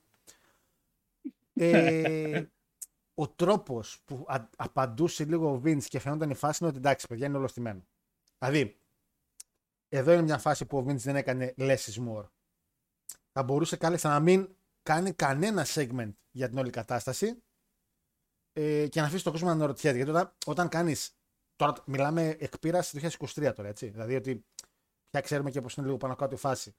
Ε, τέτοιο segment backstage σημαίνει ότι ο άλλος σίγουρα έχει υπογράψει, σίγουρα είναι μιλημένοι. Δεν γίνεται να υπήρχε ο φόβος ότι θα φύγει ο Punk και να μου έχει το Vince να λέει ε, πήγα στο, το, στο locker room, χτύπησε την πόρτα λέει και μου είπε να φύγω.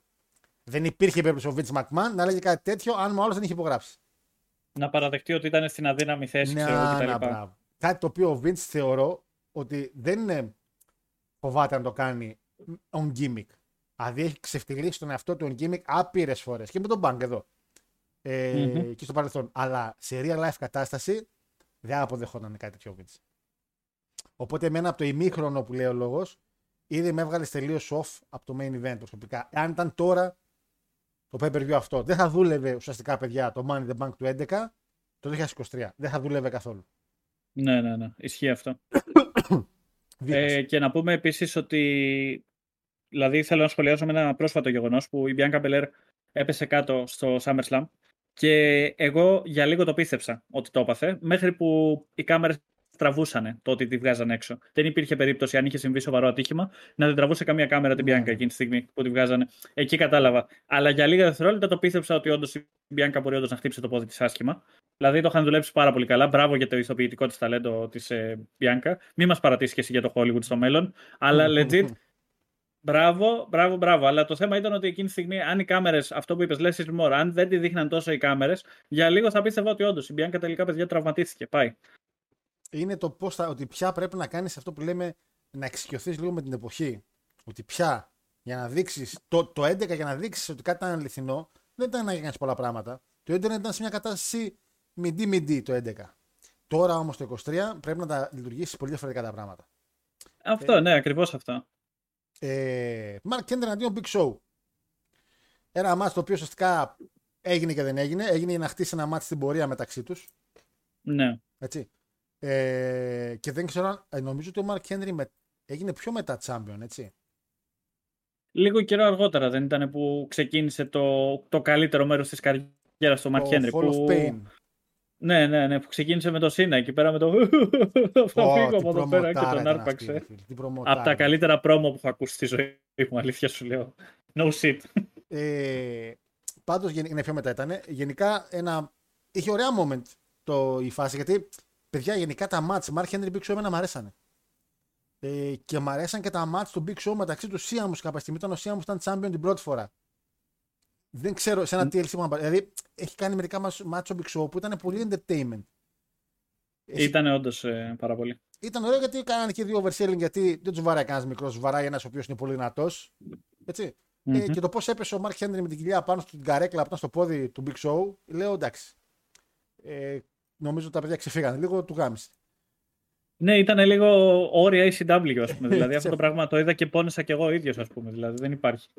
Ε, Παρ' όλα αυτά, κάτσε έξι λεπτά. Το εντάξει, δεν είναι τίποτα, χτίσιμο για μετά. Αλλά αυτοί οι δύο, μην ξεχνάμε, ε, αυτοί οι δύο παλαιστές, αυτοί οι δύο παλαιστέ, είναι και αυτοί οι δύο που θα είναι μέσα στο moment το οποίο θα κάνει Κασίν και ο Ντάνιελ Μπράιαν να πάρει και τη ζώνη στην πορεία. Έτσι, καθότι κέρδισε τη βαλίτσα στο πρώτο match. Ε, και την έκανε κάτι να θυμάστε σε ένα Steel Cage. Steel Cage νομίζω ήταν μεταξύ. Ε, όχι Steel Cage, ήταν ένα, ένα segment πάλι Mark Henry Big Show match. Ήταν για την World Heavyweight ζώνη. Ε, έκανε κασίνο ο Brian, πήρε τη ζώνη και μετά έκανε αναγκαστικά ένα match μαζί τους σε ένα Steel Cage. Brian Big Show Henry. Γενικά η πρώτη κατάκτηση ζώνης του Brian δεν θα λέγαω ότι είχε εξαιρετικό booking. Να θυμόμαστε και πώς έχασε τη ζώνη τότε ο Brian, έτσι. Μέσα στις οκτώ δευτερόλεπτα από το Seamus. Που ήταν στη... δεν... εκεί πέρα, δεν ήταν... που μάζεψε τον Μπρόκι και καληνύχτα. Ναι, ναι, ναι, ναι. Που εκείνο ήταν όμως πολύ σημαντικό με εν τέλει την καριέρα του. Ε, βέβαια. Έτσι, μην... Όχι, ξεκάθαρα. Δεν λέμε μαλακές, ότι εν τέλει τον βοήθησε πάρα πολύ. Έκανε τα λεμόνια λεμονάδα ο Μπράιαν εκείνη την περίοδο. Έτσι ακριβώς, μπράβο. Λοιπόν, και πάμε. Πέρα στο... από την πλάκα, ε, sorry, πλάκα για το, για το μάτς θα πω ότι. Πολύ ωραίο μάτς, για να είμαι ειλικρινής. Δηλαδή, εγώ το απόλαυσα. Ήταν δύο τεράστιοι άντρες οι οποίοι κάνανε τα πάντα μες στον αγώνα. Δηλαδή, δεν είχες μέσα ούτε suicide dives, ούτε πεσήματα από, από σαράντα γωνίες. Αλλά ακόμα και αυτά, ο Big Show, ο Τσάκαλος και ο Mark Henry σκάσανε τα σπλάσεις από γωνία, ρε. Ναι, ναι, ναι. Και με φάση, μπράβο τα παιδιά. Και στα μάτς δηλαδή... μεταξύ τους, ο Big Show πάντα έκανε και ένα έλμπο από το top rope.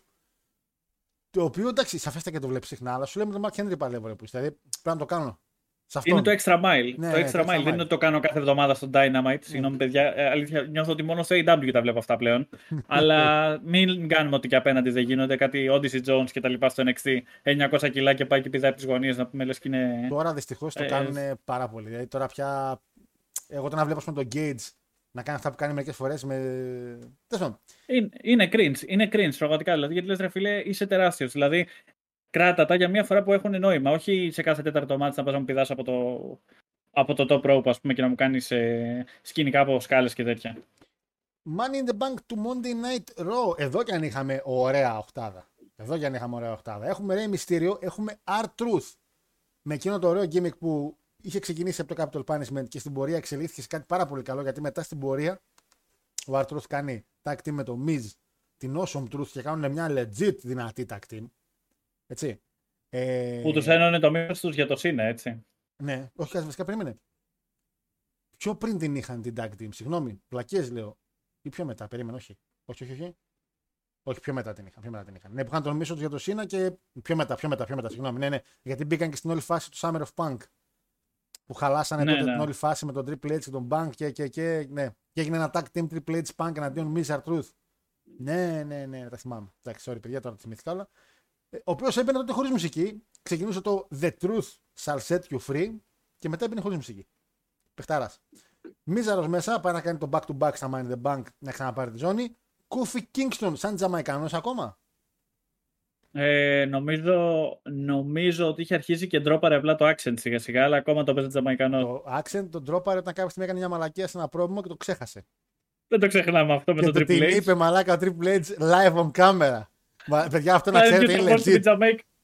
Να ξέρετε είναι legit ότι σε πρόμο για το Survivor Series η Team ντι εξ είχε μέσα στον Kofi. Όχι, ψέματα. Το Team Raw στο Branding Rights είχε τον Kofi Kingston μέσα και κόβουνε πρόμο. Όλοι μιλάμε μεταξύ τους και Kofi μιλάει και ξεχνάει να κάνει την προφορά. Και του λέει σε live τηλεόραση ο γαμπρός. Συγγνώμη, καμιά ερώτηση. Εσύ Τζαμαϊκανός δεν ήσουν? και, του... και ο Kofi παίρνει μια έκφραση σε φάση. Γράφουμε, γράφει κάμερα. Ε, το καλύτερο το έχει ο Κόντι πίσω που τον έπιασαν τα γέλια και έφυγε από την κάμερα να μην φανεί. Και πήγε και χαμήλωσε το κεφάλι μου. Παιδιά, ήταν τόσο ωραίο moment. Πατήστε, δείτε ε, Kofi Kingston Jamaican accent. Είναι νομίζω από τα. Είναι εκεί που ξεκάθαρα κόπηκε παιδιά και το gimmick, έτσι. Δεν ξαναμίλησε Jamaican ο Kofi. Γιατί ο Triple H δεν είμαι να σου πω κάτι. Κάμψετ. Κάμψετ. Το, τα έκανε χάλια, άστο, άστο. Φύγε. Και φώναζε Όρτον από μακριά. Stupid, stupid, εντάξει. Swagger, οκ. Okay. Ε, μην ξεχνάμε ότι αυτός έχει πάρει Money in the Bank, όχι το φετινό, το επόμενο δεν κάνω λάθος. Έχει πάρει και World Heavyweight Johnny, έτσι μην τα ξεχνάμε αυτά, θέλω να τα θυμόμαστε αυτά τα πράγματα. Ε, κοντεύει το ξεχάσει και ο ίδιος. Ε, βέβαια, να μην είμαστε άδικοι, ε, σε ένα πρόμο για WrestleMania που ήταν από τα πιο δυνατά build-ups που έχουν γίνει σε title match σε WrestleMania και δεν αστειεύουμε καθόλου.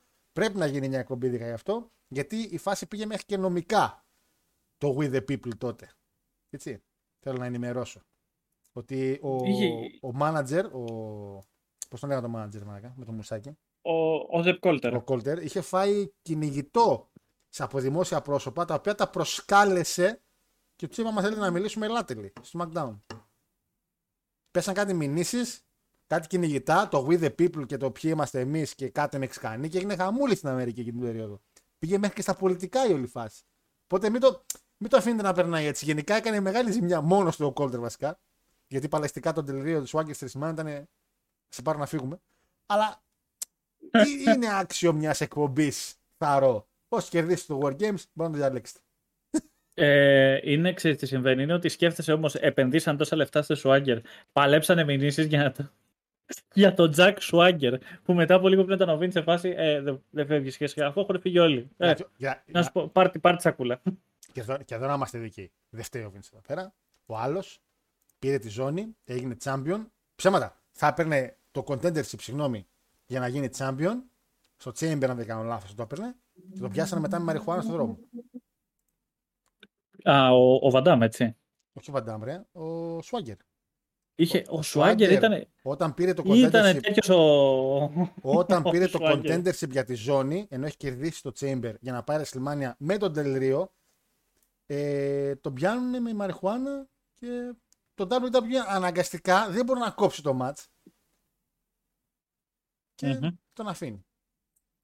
Όχι, τον αφήνει ε, κανονικά να κάνει. Εγώ με το Vince αυτό. Δηλαδή, ο άνθρωπος με τον πήρε το μεγάλο του push, γιατί τότε πήρε μεγάλο push στο We The People, αποφάσισε να καπνίσει ό,τι χώρο του υπήρχε έξω. Είναι... Εγώ είμαι σε... ξεκάθαρα με τον Vince εκτός από αυτό, γιατί ήταν unreliable γενικά ο Swagger. Καταρχάς είχε αρχίσει και γινόταν αδιάφορος μετά από ένα σημείο. Ναι, προσπάθησαν σαν νέο σάγκλο να το φέρουν, επειδή μου ότι είναι και καλά, ξέρεις, amateur wrestling. Ε, καλά θα πάει αυτό για, και για τον καινούριο καινούριο angle που έχουμε. Είναι, καλά θα πάει. Το Stevenson. το, το, το Stevenson. Είναι, όχι Stevenson. Ξεχάσα να το βάλουμε στο μαιευτήριο τον Νι στο τέλος. Που ακούγεται πολύ λάθος τώρα που το λέω αυτό με τον Νι. αλλά αυτό με το, ξεχάσα να το βάλουμε τον Νι στο τέλος και είναι Stevenson. Δηλαδή, α, ε, εντάξει. ε, έχει, έχει μέσα Evan Bourne. Evan Bourne. Πολύ δυνατό όνομα για εκείνη την εποχή. Επίσης ε, πιάσανε στο τέτοιο, επίσης τον πιάσανε με περίεργες ουσίες. Ναι. Δεν το θυμόμαι αυτό, αλήθεια. Αφού ρε εσύ έφαγε μπαν από την Ιαπωνία, τον πιάσανε με λάδι κάναβης, ξέρω εγώ, και το πάνε έτσι και ξαναπατήσει το πόδι στην Ιαπωνία. Αλήθεια. Τίποτα και δεν το... έφαγε μπαν δέκα χρόνια από την Ιαπωνία. Άρε. Άλεξ Ράιλι, ο οποίος πρέπει να φάει μπαν από, από πολλά πράγματα στη ζωή του. Έλα, και... μια κάμερα έριξε ο άνθρωπος και το φάγαμε. Αλλά εκείνη την περίοδο γενικά τα πήγαινε καλούτσι κατά το χτίσιμό του. Είχε το tag team με τον Miz, τον Sam Manager, ήταν στο main event της WrestleMania είκοσι επτά ο Riley, είχε έπαιξει κάποιο ρόλο δηλαδή, και στην πορεία του γύρισε σε face, αλλά γενικά δεν πήγε πολύ καλά η όλη φάση. Και φυσικά ένα ακόμα παλικάρι το οποίο. αυτό μάλλον καταραμένο είναι αυτό, μάλλον δεν ε, Ένα ακόμα παλικάρι το οποίο. Πώς το πω, ρε παιδί μου. Ε, πφ, τώρα δεν ξέρω τις λέξεις. Τέλος ο Αλμπέρτο Ντελρίο. Είναι αυτό το Money in the Bank ήταν η ουρά στον Οκανά. Για πολλούς λόγους. δηλαδή ήταν τόσο, τόσο χάλια όλα. Ένας ένας τσιτρέπουλ. Ε, βέβαια, ξεκινάνε, κάνουν κάτι διαφορετικό. Είναι αυτό που ήταν το δύσκολο. Όταν έχεις δύο Money in the Bank, είναι πάρα πολύ δύσκολο να τα διαφοροποιήσεις. Το ότι ένα αντρικό, ένα γυναικείο αυτή την περίοδο είναι λίγο πιο εύκολο. Το ότι έχεις όμως δύο αντρικά, είναι δύσκολο να κάνετε κάτι διαφορετικό. Παρ' όλα αυτά τα καταφέρουν εδώ πέρα και διέφερε πολύ το ένα από το άλλο. Το SmackDown είχε πιο πολύ στα spot και όλα αυτά. Το, του Raw ήταν πιο λίγο στρατηγικό, θεωρώ. Καταρχήν μπήκαν όλοι μέσα με σκάλες. Ε, ο R-Truth είχε ψυχοβία, οπότε πήρε την πιο κοντή σκάλα. Πήρε την τηγανόσκαλα που λένε στο χωριό μου. Την τηγανόσκαλα. ε, η οποία είχε μόνο τρία σκαλοπατάκια, οπότε με το πανέβηκε δεν έφτανε. Πορτοφόλι είχε. το κοινό του Σικάγο γούσταρε λίγο το σκύλο εδώ πέρα. Κάποια στιγμή γιούχαρε το νέο μυστήριο. Πολύ μεγάλη εντύπωση με έκανε αυτό. Και μας φας τι έκανε το παιδί. ε... Αυτό ήταν εκείνη η εποχή που το κοινό είχε γυρίσει εναντίον του μυστήριου, να πούμε. Λες και υπήρχε λόγος. Λες και αυτό για αυτός πραγματικά. Ε, νικητής ο Ντελρίο. Και αυτό επίσης ακούγοντας το ο Dave Meltzer, το review που έκανε, το οποίο by the way μπορεί να το βρείτε στο YouTube, είναι από τα λίγα review που είναι αναβασμένα στο YouTube, ε, είπε ότι ο Ντελρίο ήταν και αυτός η μόνη επιλογή. Δηλαδή είχαμε σιγουράκια Brian και Ντελρίο. Επίσης πάρα πολύ καλό Money in the Bank, ε, Παναγιώτη, πάλι να σας πω. Ε, Αντώνη. Θα φυσήξω τώρα τον καπνό στην κάμερα. ε, η αλήθεια είναι ότι ο Ντελρίο τότε, ρε φίλε, τον πήγαινα τόσο πολύ. Είχε μια, δεν ξέρω, είχε κάτι μούρι του, ρε φίλε, που τον γούσταρα ιδιαίτερα. Δηλαδή ήταν που ήταν τέλειος heel. Είχε και όλο αυτό το που κινησιολογικά ο άνθρωπος ήταν πάρα πολύ καλός παλευτής. Άλλο το ότι αποδείχθηκε ότι Τίτσο Γλανάκος που ήταν κατά στιγμές backstage.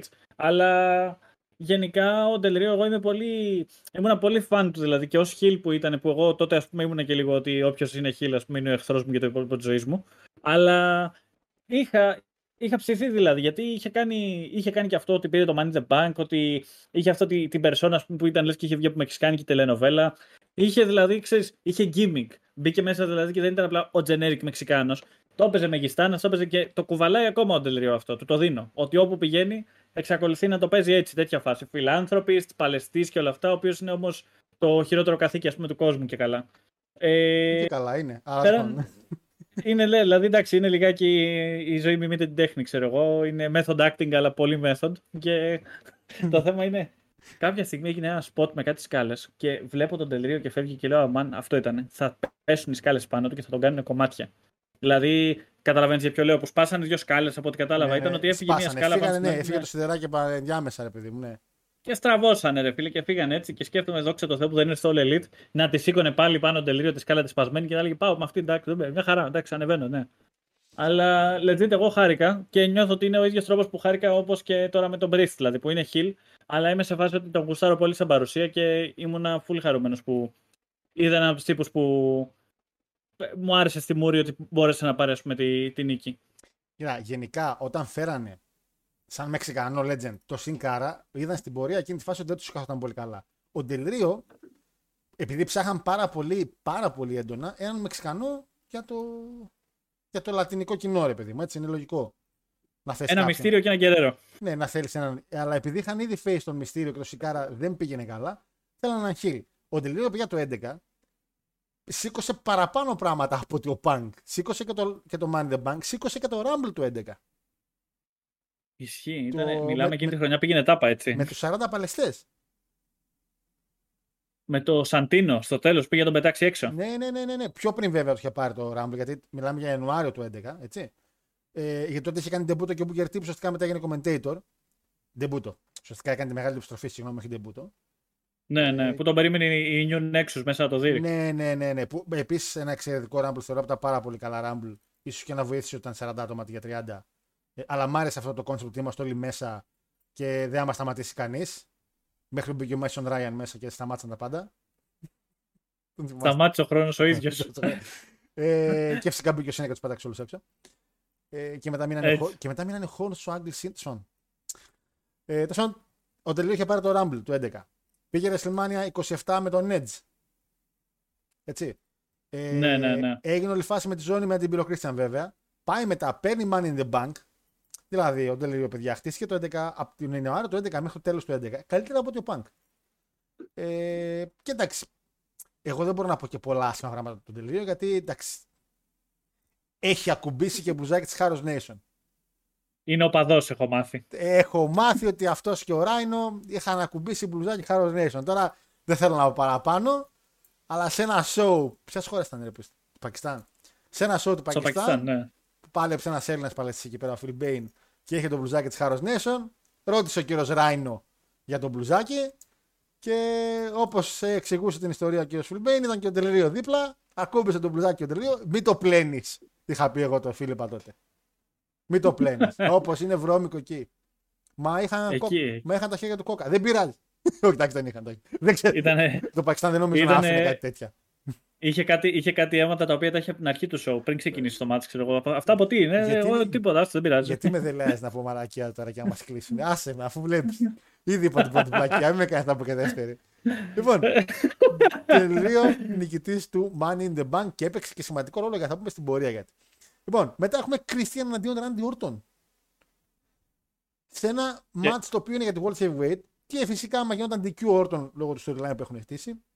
Για να μην εκμεταλλευτεί ο Orton τον ντι κιου και παρότι χάσει κάνει retain, άμα γινόταν ντι κιου θα έχανε τη ζώνη ο Randy Orton. Εν τέλει δεν το εκμεταλλευτεί ο Orton αυτό που και καλά ήταν ο Hill και ο Christian O'Face.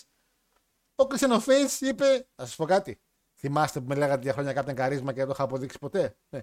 Ε, νομίζω σιγά σιγά ήρθε η ώρα. Εδώ, άστο, είναι Christian, έδειξε, μιλάμε, έδειξε χαρακτήρα για άλλη μια φορά. Φίλε, αλήθεια, νομίζω, νομίζω εδώ πέρα, νομίζω στο storyline του με το Cena το πέντε. Και στο All Elite, τη μέρα που ήρθε στο All Elite, ο Christian είναι το πικ. Το τελευταίο το πρόμο που έδωσε με το παιδί του το δες, δηλαδή ναι, έκλαψε ναι, από τα ναι, γέλια. Ναι, ναι, δηλαδή. Ναι, ναι. Ε, πραγματικά μας δείχνει ότι όντως ήταν ο Push της Captain Charisma και δεν μας το δείχνει ποτέ. Επίτηδες, το κρύβε. Δηλαδή, το θεωρούσε ο Vince άσχημο. Το, το, πρόμο, το πρόμο, το rap battle με τον Cena στο Rumble του πέντε. Αυτό κι αν ήτανε. Το έπος. Που είπε ο άλλος, Tyson, give me a beat. No. No. Το έκοψε. Πραγματικά. Τώρα εδώ με τον Orton και μετά στο Elite, παιδιά, ο Christian είναι διαμάντη. Ο Christian, ο οποίος, παιδιά, είναι με το δύο χιλιάδες έντεκα η φάση, αλλά είναι πάρα πολύ σημαντικό κομμάτι γιατί ο Christian είναι και ο πρώτος προδότης. Μην το ξεχνάμε καθόλου αυτό. Ο Christian είναι το πρώτο πρώτο μεγάλο όνομα που ακούστηκε να φεύγει από ντάμπλιου ντάμπλιου ι και να πηγαίνει, Παναγιώτη πάλι θα λέει, και να πηγαίνει, Αντώνη μου, στο τι εν έι. Είναι εδώ που θα έλεγα ότι θα λέει και ο Παναγιώτης. Έκανε σωστή επιλογή ο άνθρωπος. Ε, πήγε στα καλά σαλόνια. Ναι, ναι, πήγε στα καλά σαλόνια τότε έξι. Λοιπόν. Ε, είχε, να σου πω κάτι. Στο τι εν έι τώρα πέρα την πλάκα να κάνω και ένα μικρό. Καταρχάς είναι ο, ο, ο τελευταίος άνθρωπος που πάλεψε ο Ρικίση πριν βγει σε retirement σε, σε μεγάλα show. Τώρα δεν σου λέω που πηγαίνει και παλεύει στα bingo halls. Όχι σαν το τι εν έι που ήταν σε αποθήκη. Λοιπόν, αλλά, λοιπόν είχε... ε, ο Christian από το έξι μέχρι και το δέκα που έφυγε από το τι εν έι, όχι το δέκα, το εννιά έφυγε από το τι εν έι, δεν θυμάμαι πότε ήταν ακριβώς. Ε, έκανε ναι. με, μονάχα καλά πράγματα, μονάχα καλά πράγματα. Δηλαδή είχα πραγματικά λόγους να βλέπω όλα τα μάτια τώρα τελευταία, αλήθεια, έχω κάτσει και τα έχω δει. Δηλαδή πρόμο, εντάξει, μην περιμένεις πολλά, τι εν έι βλέπεις, δηλαδή όλα είναι τέλεια έτσι κι αλλιώς, αλλά... Ο Christian συγκεκριμένα legit ήταν τύπος ο οποίος μπορούσες να, να τον εμπιστευτείς. Όχι σαν το Hardy που πήγε το τέσσερα και τελικά είπε βασικά άλλαξα γνώμη, πάντα με βγει, βασικά άλλαξα γνώμη, ξανά έχουμε τι εν έι. Ήτανε πολύ... Ήτανε ένας reliable Παλαιστής, ρε φίλε, που τρία χρόνια ας πούμε έδωσε καλό πράγμα στο τι εν έι. Εντάξει, το τι εν έι διαφήμισε πάρα πολύ ότι φέραμε Παλαιστή από ντάμπλιου ντάμπλιου ι. Ήταν η πρώτη φορά που διαφήμισε κάτι τέτοιο, ο Christian Cage, που δεν ήταν τόσο μεγάλο όνομα ο Christian Cage, αλλά επειδή ήρθε από εκεί που ήρθε έγινε ντόρος. Ο ντόρος δεν κράτησε πολύ γιατί μετά από λίγο στο Κερτάνγκλ. Και μετά από λίγο ήρθε και ο Booker T. Και οπότε σιγά σιγά. Ε, γιατί δεν μετράει ουσιαστικά θαρό. Όταν ξεκίνησε το τι εν έι πέντε πάνω του, ήταν και ον, είχε πάει και ο Nas. Εντάξει, είχαν πάει και ο Σκοτ Χόλ, είχαν πάει αυτοί. Αλλά όταν μετά, πιο μετά έγινε η μεταγραφή, δηλαδή το να πηγαίνει ο Christian από ντάμπλιου ντάμπλιου ι στο τι εν έι τότε, ήταν η ίδια λογική με το να πηγαίνει ο. Πήγα τώρα πάνω να πω ο Κόντι, αλλά ας το πω. Να πηγαίνει ο Κόντι. Ψέματα. Να πηγαίνει ο Big Show στο Elite. Που λες, δεν περίμενα να πάει ποτέ εκεί. Ναι, αυτό. Και δηλαδή, ότι, όχι ότι θα σήκωσε πολλά βλέφαρα τότε που έγινε, ναι, αλλά εν τέλει αποδείχθηκε καλή μεταγραφή. Ήταν μεγάλο ότι ξέρεις τι, α, ξέρεις ο Big Show μαλάκες πήγε εκεί. Μετά τον Big Show πήγαν πιο μεγάλα ονόματα. Οκ, okay, Μαλακάι, ε, Άλιστερ δηλαδή, και Ρούσεφ και αυτά. Αλλά ήταν το πρώτο μεγάλο όνομα που λες, όπα μαλάκα, τι έγινε εδώ, τι γίνεται. Ποιον φέρανε από την ντάμπλιου ντάμπλιου ι, κατάλαβες. Έτσι ναι, δούλεψε ναι, ναι, ο Christian Cage. Ε... Εδώ με τον Όρτον, ο Θεούλης, ενώ βλέπουμε ένα ματσάκι το οποίο είναι στα κυβικά του, δεν περιμένετε εξαιρετικό να δεις.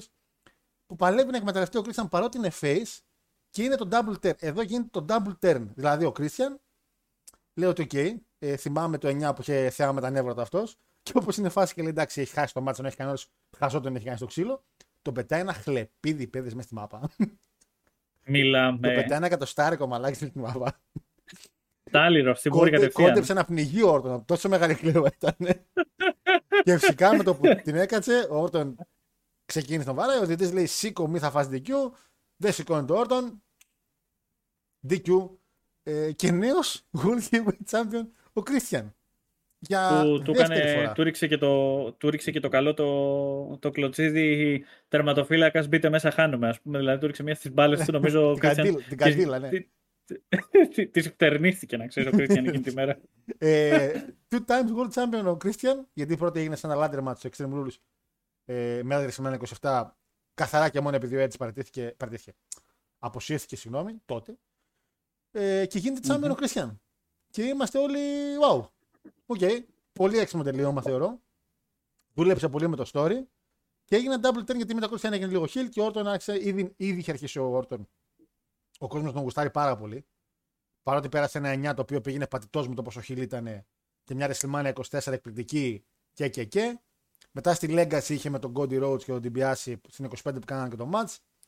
Ε, δηλαδή, συγγνώμη, στην είκοσι έξι, στην είκοσι πέντε ήταν main event με τον Triple H. Στην είκοσι έξι είναι το opening της είκοσι έξι, Orton, Cody Rhodes, DiBiase, το Triple Threat. Μετά από εκεί και πέρα άρχισε να γίνεται face Orton. Και εδώ φάνηκε ξεκάθαρα ότι η φάση είναι τελείως face. Παρότι έδειχνε το match. Ξέρεις τι συμβαίνει με αυτό το storyline γενικά. Θα το πούμε και τότε λογικά όταν θα κάνουμε αυτό το... αυτή τη WrestleMania. Γενικά είναι ότι έσπασε η Legacy και εγώ περίμενα ρε φίλο ότι. Ο DiBiase με τον ε, Κόντι θα γίνουν face, φαντάζομαι. Αλλά εν τέλει δεν έγινε αυτό. Ήταν και τρεις heels τελικά. Και λογικό είναι ο κόσμος να ήθελε να συμπαθήσει περισσότερο τον Όρτον, γιατί ένιωσε ότι περισσότερο Όρτον αδικήθηκε από τη φάση. Δηλαδή είναι τύπου. Τι σας έκανα, με δίρατε δηλαδή για να πάτε να γίνετε χειρότερα τσογλάνια, ξέρω εγώ.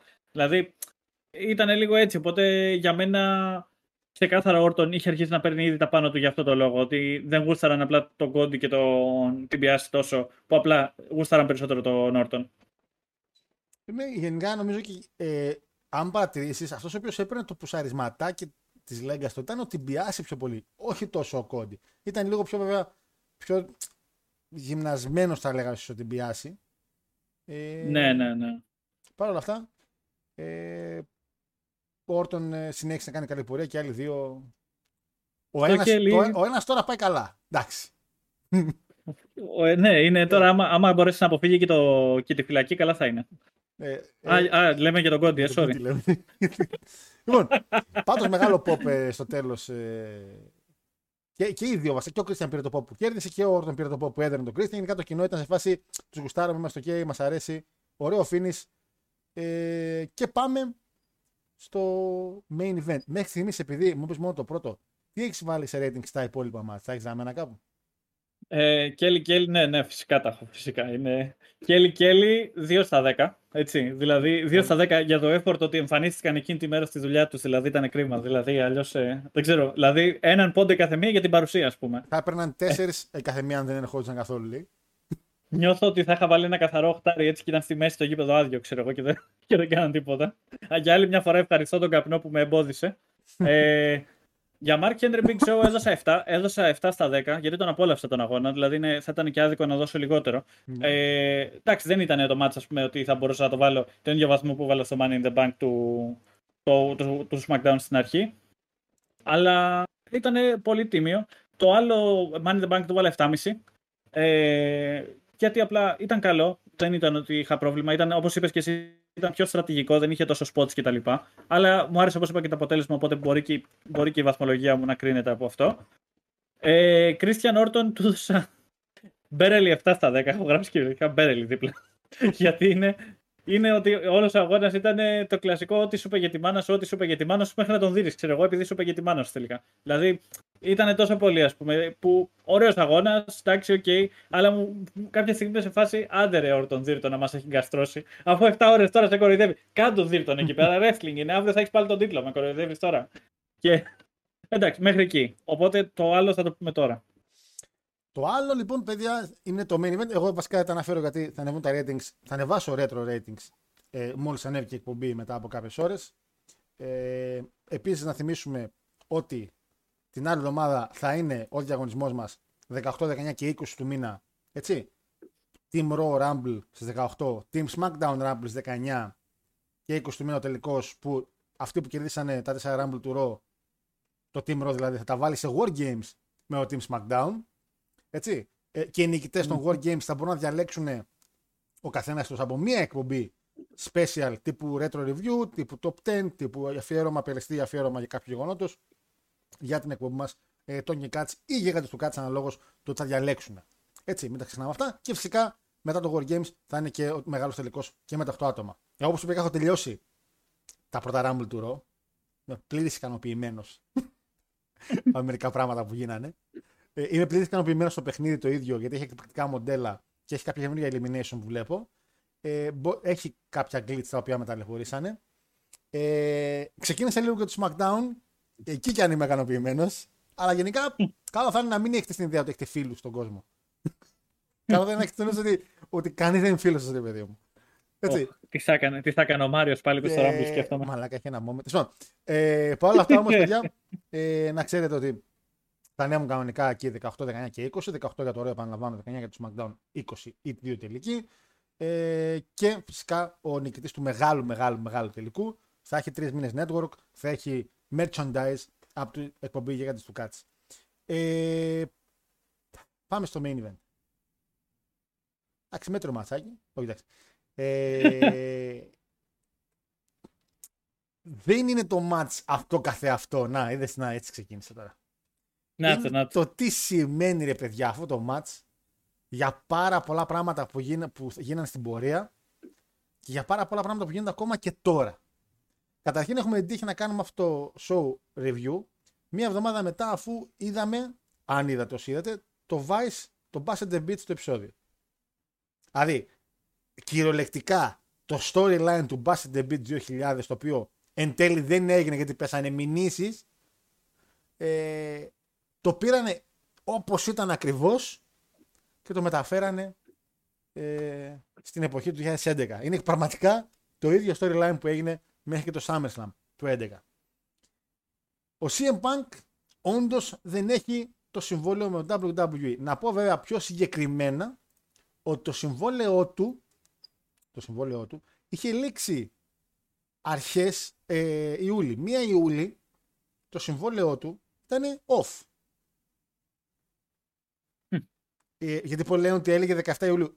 Δεν έλεγε δεκαεπτά Ιουλίου, το είχε λήξει πριν και υπέγραψε ένα extension μέχρι και το Money in the Bank.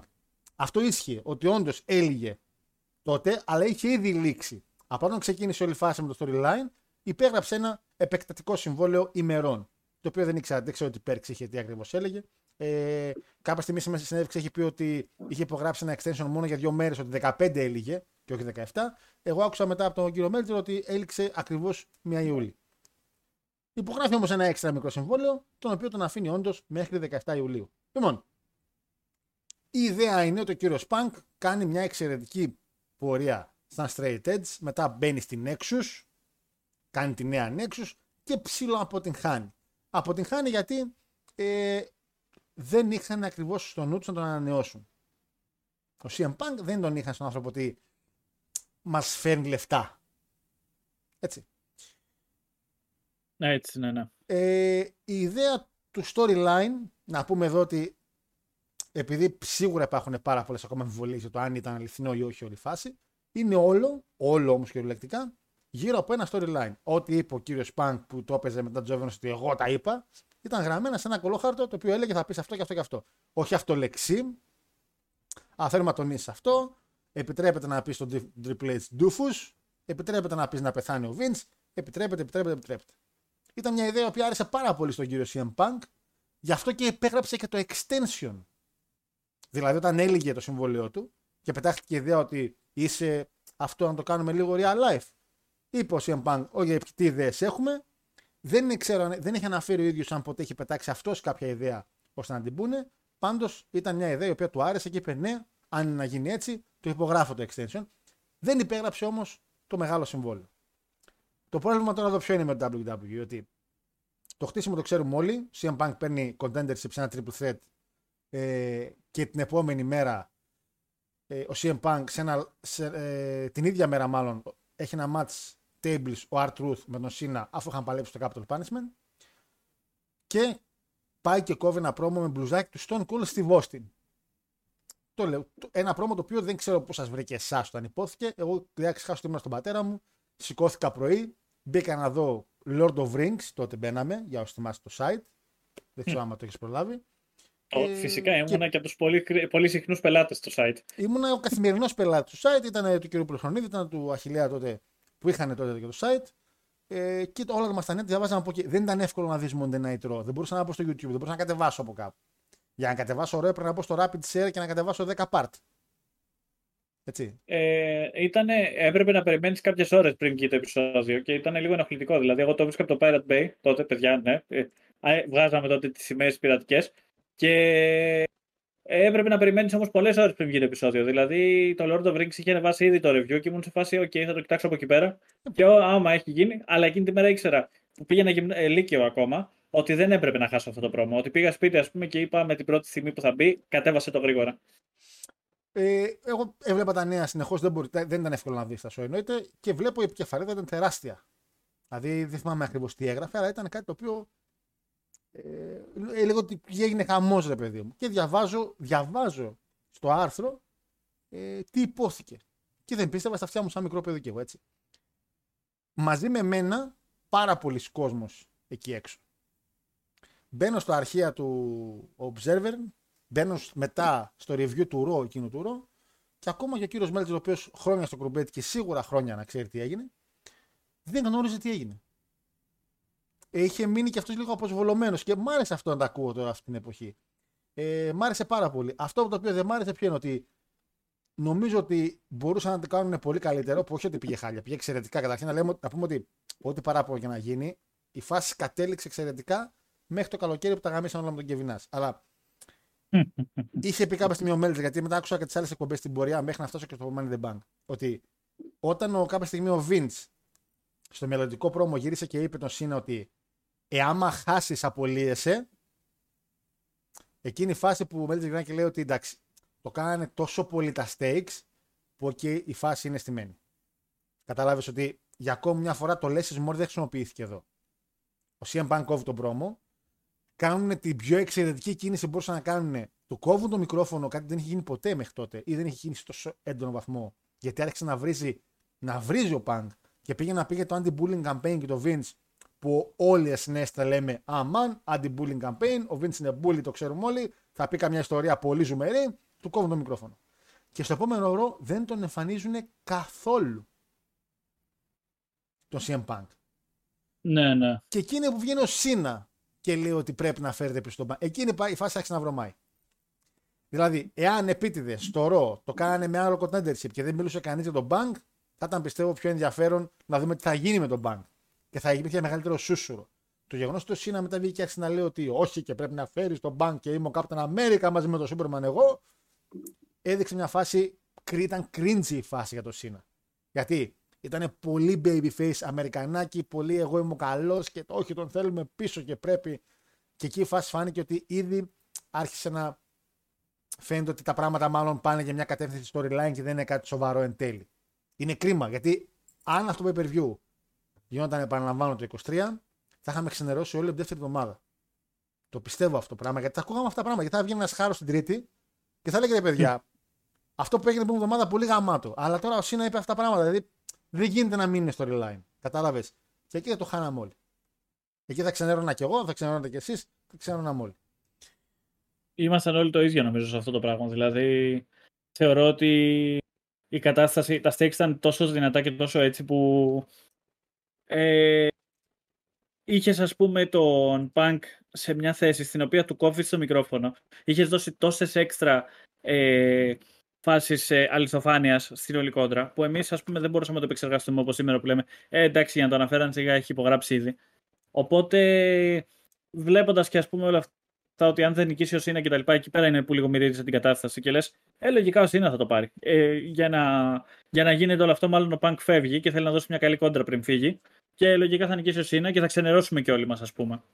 Ε, που να πούμε τελείως ειλικρινά, παιδιά, ότι ο Πανκ δεν υπέγραψε μέχρι ε, και τη μέρα του άμεσα. Αυτό ισχύει εκατό τοις εκατό. Είναι επιβεβαιωμένο και από το ίδιο ντάμπλιου ντάμπλιου ι και από το σι εμ Punk στο podcast με τον Colt Cabana και ε, από τον κύριο Dave Meltzer, ο οποίος μετά από δύο εβδομάδες έμαθε πότε ακριβώς έγινε εν τέλει. Γιατί το ψάχνα και δεν μπορούσα να το βρω, δεν το είχε αναφέρει, δεν ήξερε ο άνθρωπος. Ε, κάποια στιγμή είχε αναφέρει και όλο ότι είχε γίνει κάποιο extension πάλι μήνα, το οποίο μου φάνηκε πολύ, μέχρι το Σάμεσταν δηλαδή, μου φάνηκε υπερβολικό να το κάνουν μήνα-μήνα. Τέλος πάντων, κόβει το πρόμο Σίνα, ο σι εμ Punk στο πρόμο ανέφερε τον Ring of Honor, ανέφερε τον New Japan, ανέφερε τον πολύ καλό του φίλο Colt Cabana. Βεβαίως, βεβαίως, βεβαίως. Γεια σου Colt Cabana, γεια σου Colt Cabana, τι κάνεις παντοτινέ μου φίλε. Καλύτερε μου φίλε. Καλύτερη οικογένειά μου, Colt Cabana, τι κάνεις. Άρα, λοιπόν, ο Σύναυσης κόβει αυτό το πρόμο, το κοινό είναι σε φάση ναι, οκ, okay, ίσο face, αλλά στα αρχίδια μας λίγο εσύ. Και φυσικά το Vince αναγκάζεται στο επόμενο ρο μετά να ανακοινώσουν ότι θα επαναφέρουν το σι εμ Punk. Και εδώ είναι η φάση που άρχισε να βρωμάει. Γιατί επαναφέρουν το σι εμ Punk, παίρνει ένα μεγάφωνο σι εμ Punk και λέει την όλη ιστορία με το anti-bullying, λέει, λέει, λέει, λέει, λέει για το Σίνα. Ότι είσαι αυτό που συχαίνεσαι εν τέλει και μην το παίζεις ήρωας, ότι δεν είσαι underdog, λέει, εσύ είσαι, έχεις γίνει πια μια δυναστεία και έχει την ιδέα να κάνει ένα live ε, contract negotiation με τον Vince, το οποίο επαναλαμβάνω ήταν και αυτό ε, δεν είχε καμιά βάση, έτσι, δεν θα υπέγραφε ο Punk, δεν είχε υπογράψει ο Punk ακόμα real life backstage. Ο Vince κάνει κάτι το οποίο δεν είχε κάνει ποτέ, ρίχνει τον εαυτό του πάρα πολύ χαμηλά και ήταν μεγάλο respect τον Vince γιατί δεν είχε υπογράψει ο σι εμ Punk και στο promo λέει ότι κάνε με να σου ζητήσω συγγνώμη, δηλαδή στα πρόμο που θα κόψεις. Ο Punk πέταξε κανένα δύο ατάκες οι οποίες ήταν δικές του όντως. Το Ice Cream Bars όντως ήταν δικιά του ατάκα. Γιατί ο Punk θεώρησε ότι επειδή δεν έχει υπογράψει, μπορεί να ξεφύγει λίγο από το σενάριο και όντως το έκανε εκεί πέρα. Το έκανε σε εκείνο το πρόμο μόνο ε, με το contract signing. Είχε την ελευθερία να πήγε μια μαλακιά παραπάνω. Ε, mm. Λέει για το Ice Cream Bars, το οποίο πήγε καλά. Βέβαια το ντάμπλιου ντάμπλιου ι ποτέ δεν εκμεταλλεύτηκε το hype για το Ice Cream Bars. Το εκμεταλλεύτηκε τον Νικά μετά από χρόνια. Που έγινε και αλήθεια δηλαδή. Πούλησαν όντως ice cream bar σι εμ Punk. Όχι, πούλησαν, τα δώσαν τζόρα, τζάμπα έτσι. Ε, ναι. Τα δώσαν πριν το show, ρε παιδί. Αλλά και πάλι γενικά υπήρξε ένα hype το οποίο ήταν OK. Ε, ο Vince ζητάει συγγνώμη. I apologize λέει. Και κάνει ο Punk, τι συγγνώμη δεν άκουσα. Λέει I apologize. Τι συγγνώμη δεν άκουσα. Και του λέει, τον βρίζει μετά. I apologize, son of a bitch. Σαν Βαμπίτς που δεν το φώναξε, τι ωραίο. Δηλαδή, ο Vince αυτά ήταν ε, ο καλύτερος. Ο καλύτερος στο μικρόφωνο ήταν σαν κάτι τέτοια. Ε, και μετά μπαίνει ο Σίνα που του λέει ότι εντάξει, το παίζεις και καλά και εσύ ότι είσαι και εσύ το underdog και τέτοια. Αλλά ζητάς πάρα πολλά perks, ζητάς ε, αεροπλάνα, ζητάς, ζητάς, ζητάς. Και εκείνο που νευριάζει ο Punk και σχίζει το συμβόλαιο και λέει δεν υπογράφω τίποτα. Μόλις τελειώσει, πάει δώδεκα η ώρα. Παίρνω τη ζώνη μου και φεύγω. I'm gonna go to, πώς το είπε, to New Japan Pro Wrestling, ξέρω εγώ. Ήτανε... Διότι θα πήγαινε κάπου. Ήταν... Ε, δεν Αλλά είναι... όταν τα έλεγε ο Ματ Χάρντι αυτά ήταν κακός, ας πούμε. Που έλεγε I'm signing Ring of Honor. Καλά, ο Ματ Χάρντι φώναζε και πεθαίνω, πεθαίνω. Οπότε άστο, είναι μεγάλη ιστορία. Ε, είχε ανεβάσει και τα βιντεάκια τότε. Νομίζω και. Όχι. Το εφτά ανέβαζε βιντεάκια από να αυτοκτονήσει. Πότε ήταν. Ο Χάρντι. Ο, ο Ματ. Ε, ήταν νομίζω. Στο... Όχι τότε. Ήταν το έντεκα, κάπου εκεί που τον είχαν πρωτοδιώξει από τον ντάμπλιου ντάμπλιου ι μαζί με τον Τζεφ. Που, τους είχαν, που ήταν η πρώτη φορά στην ιστορία δηλαδή, που πήγε ο, ο Ματ και ο Τζεφ Χάρντι στο τι εν έι που ήταν μαζί. Τότε νομίζω ήταν. Ότι ήταν λίγο μετά. Που ουσιαστικά και το Ματ Χάρντι για τους ίδιους λόγους το διώξαν τότε. Ότι είχε, κάνει, είχε αρχίσει και εμφανιζόταν ελιώμα και αυτό στα show και όλα αυτά. Αλλά όχι σε, σε βαθμό Τζεφ προφανώς. Αλλά ρε φίλε φαινόταν ότι η ζωή του πήγαινε γαμισέτα και δεν τον θέλαν τότε. Αλλά αυτό το έξι ας πούμε τότε που έγινε. Λέμε τόσο ώρα για λιθοφάνεια. Εκεί πέρα σε αυτό το πρόμο του Edge με τον Ματ Χάρντι, στο οποίο μπαίνει μέσα ο Matt και πλακώνει στο ξύλο τον Edge. Και όσο γίνεται αυτό, είναι οι σχολιαστές μούγκα στη στρούγκα. Δηλαδή εκεί ένιωθες ότι. Τι γίνεται, ναι, πήγε όντως μέσα γίνεται, ο Ματ Χάρντι ο Τζίρι. Και ο τρόπος που παλέψαν και ο SummerSlam που είχαμε κάνει ήδη review ήταν απίστευτος. Ότι οι μπουνιές που ήταν αληθινές, που τελείωσε το match σε άδοξα, που μάτωσε ο άλλος και έλεγε όπα, όπα, όπα. Αυτό. Ε, αυτή η αληθοφάνεια είναι κάτι το οποίο σου λέω ότι δεν λειτουργήσε εκατό τοις εκατό. Φάνηκαν πάρα πολύ script οι καταστάσεις. Παρ' όλα αυτά, βέβαια, να πούμε στο αληθινό κομμάτι, ο σι εμ Punk τον έχουν πει να πάει στο Σικάγο από το μεσημεράκι, ε, να μπουν στο γραφείο γιατί έχουν τελείωμα για το match, να συζητήσουν για το contract ώστε να ξέρουν τι ακριβώς τελείωμα θα δώσουν στο match. Ο σι εμ Punk σαφέστα πιο συζητήσιμος, δεν είναι ότι it's not going to work for my brother. Μπαίνει μέσα, mm. του δίνουν ένα καλό συμβόλαιο, πολύ καλό συμβόλαιο, το δέχεται. Και είναι και ο Σίνα και του λένε: οκ, okay, αφού δέχτηκε, θα πάμε με αυτό. Το αυτό ήταν αυτό που έγινε όντως στο show. Ο, ο manager λέει ότι υπήρχε όντως άλλο τελείωμα. Υπήρχε legit το τελείωμα να κερδίσει ο Σίνα με το Σικάγο ε, και να πάει η φάση μελλοντικά με τελείω ε, ή κάτι με τον τελείω από ό,τι κατάλαβα στο SummerSlam. Ε, συμφωνεί ο σι εμ Punk, υπογράφει το συμβόλαιο, δύο ώρες περίπου, δύο ώρες με δυόμιση πριν ξεκινήσει το show του Money in the Bank. Ώστε να ξέρουν οι άνθρωποι το αν θα μιλήσουν για τον Bank όσο πρέπει ή δεν θα μιλήσουν. Γιατί όπως καταλαβαίνετε, αν ήταν να φύγει ο Bank, δεν θα τον είχαν ανεβάσει τόσο πολύ στην όλη κατάσταση. Ένα main event το οποίο είναι άξιο αναφοράς γιατί έκανε αυτό που πρέπει να κάνει κάθε main event σε pay-per-view, θεωρώ εγώ. Δηλαδή να εξαφανίζει όλη την κάρτα. Σου λέει: έχουμε ένα, δύο, τρία. Άκερο. Ένα, δύο. Καλά μάτς. Ε, ναι, εντάξει, μην, μην το τραβάς κι εσύ. Ναι, ναι. Ένα, δύο, τρία καλά μάτς. Ε, αλλά είναι το main event και έχει ξεχα... έχουμε ξεχάσει ποιοι μπήκαν πριν δύο ώρες. Ε, τα έχουμε ξεχάσει όλα γιατί είναι να μπει μέσα στο Σικάγο ο σι εμ Punk. Πέφτει για τελευταία φορά το theme του, του Punk, το τότε theme του Punk. Πολύ ωραίο τραγούδι κι αυτό όμως, έτσι. Ε... Να πούμε την αλήθεια. Δηλαδή, καλό και το Cult of Personality, αλλά και το άλλο ήταν πολύ. Ήταν καλό, πολύ δυναμή. Δεν μου άρεσε πάρα πολύ. Ούτε, ούτε να το έχει ο Όρτον μου άρεσε. Που το έχει για μια μέρα. ε, για μια μέρα. Για μια μέρα κανένα. Και μπήκε μέσα αυτό και χάρη και του άρεσε κιόλας. Και του λέει: το δώσουμε στον Punk. Μπαίνει ο Punk μέσα σε μια κατάσταση που είχαμε να ζήσουμε από το έξι στο One Night Stand. Ο παδιλική yeah. το έπακρο. Μπαίνει μέσα ο Punk χωρίς πυροτεχνήματα, χωρίς κανένα χαμό, ούτε συνέχεια πυροτεχνήματα. Μπαίνει μέσα, γίνεται ο χαμός και όσο ανεβαίνει, ανεβαίνει στη γωνία του ring. Βλέπει ότι ψιλοπέφτει το κοινό, σηκώνει τα χέρια και ξαναγίνεται της πουτάνας. Γίνεται πάλι χαμός, μπαίνει μες στο ring, χειροκροτάει, κάθεται κάτω ο κλαδόν, φωνάζουν το όνομά του ρυθμικά με πάρα πολύ δύναμη. Κλείνει μουσική και ο Θεούλος αντί να κάτσει εκεί, ξανασηκώνεται όλος με τα χέρια ψηλά και ξαναγίνεται της πουτάνας. Ε, και χρειάστηκαν ένα κόμμα δύο κλάσματα δευτερολέπτου που θα έπεφτε το theme του Σίνα, ώστε να ακούσουμε. Ίσως τη μεγαλύτερη γιούχα που ακούστηκε ποτέ σε Παλαιστή, ε, όταν μπαίνει μέσα δεν τον γούσταρε κανείς. Και φυσικά το όλο πανό ξανά, if Cena wins we riot.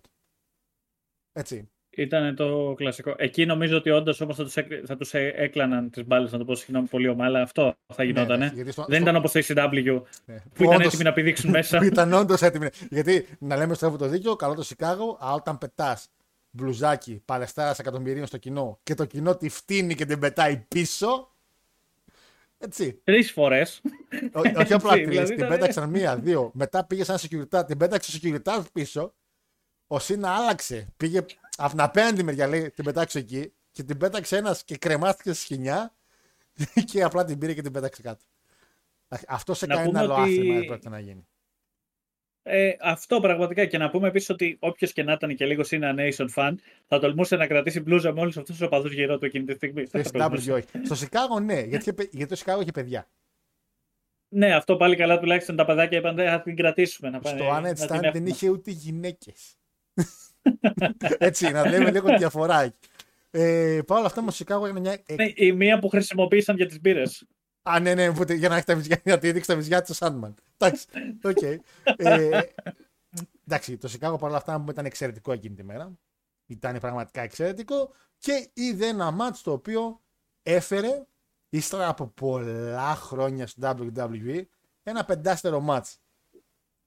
Θα μου πεις, Γιώργο, εντάξει, δεν μπορεί να μην σημαίνει πολλά πράγματα αυτό, αλλά εντάξει, έχουμε πει άπειρες φορές ότι είναι η απόψη ενός ανθρώπου. Είναι ένας άνθρωπος που έχει δώσει ογδόντα επτά μάτς στην Ιαπωνία, πέντε αστέρια, ένα στο τι εν έι και μόνο δέκα δώδεκα στο ντάμπλιου ντάμπλιου ι. Αλλά παρόλα αυτά, η άποψή του έχει ένα βάρος εκεί έξω αρκετές φορές και έδωσε ένα πεντάστερο μάτς ε, σε αυτούς τους δύο ανθρώπους στο main event. Που μετά το επόμενο πεντάστερο μάτς, παιδιά, το πιστεύετε ότι ήταν τον Καρκάνο Άλμας στο εν εξ τι. Τον Καρκάνο Κόλ, νομίζω. Ή Καρκάνο Άλμας ή Καρκάνο Κόλ, ένα από τα δύο. Ίδιο βάρος, ακριβώς ίδιο βάρος. Ίδιο βάρος. Ίδιο βάρος.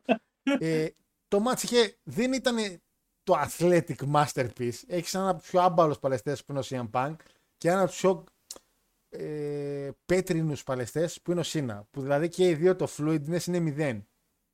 Δεν είναι ο Όρτον που βλέπεις το σώμα να κινείται είκοσι σετ που λες μαλάκα τι ροσέλινγκ. Ε, δύο παιδιά τα οποία αγ, άγαρμπα πέφταν πάνω στον άλλον. Ε, το flying clothesline του Πανκ δεν το έχει κάνει ποτέ σωστά. Ποτέ. Έφαγε κάποια στιγμή ένα high knee στη γωνία ο Σίνα από το σαγόνι, βρέθηκε στο μέτωπο. Δηλαδή, μίλα. Δεν είναι ότι δεν είχε γεμπότς. Και έχουν κάνει αυτοί οι δύο καλύτερο μάτς μετά από χρόνια στο Ρο, πριν τη WrestleMania είκοσι εννιά, αλλά ε, ήταν όλη, όλη η φάση. Χωρίς να πούμε σε περαιτέρω λεπτομέρειες, υπήρχε στιγμή στην οποία, καταρχήν, ο Κόλ δεν ξέρει δράμι wrestling, δεν ξέρει δράμι εμ εμ έι, γιατί κάποια στιγμή ο Πανκ έκανε κάτι τρελαβές στο χέρι και της είπε όλες ανακόντα βάις. Όλες. Της είπε όλες ανακόντα βάις. Είναι... είναι σαν το Michinoku Driver. Είναι δύο φορές τη μέρα, ένα ρολόι να δείξει την ίδια ώρα, ξέρω εγώ. ε, πολλά ες τι εφ στη διάρκεια του μάτς, αλλά στο ες τι εφ το οποίο φάνηκε ότι όντως εκεί η φάση πάει να γίνει τα out και υπάρχουν πάρα πολλές ε, αναφορές ότι εκεί όντως ήταν και το κλείσιμο του κανονικού μάτς του πρώτου κομματιού, είναι ότι γενικά το μάτς θα πήγαινε έτσι ό,τι και να γίνει και ότι το τελείωμα θα ήταν αυτό. Απλά όταν είδαν το Σιαν Πανκ υπέγραψε, είπαν ωραία, το μάτς θα είναι αυτό, απλά αντί για τα out, εκεί θα βγει ο Vince.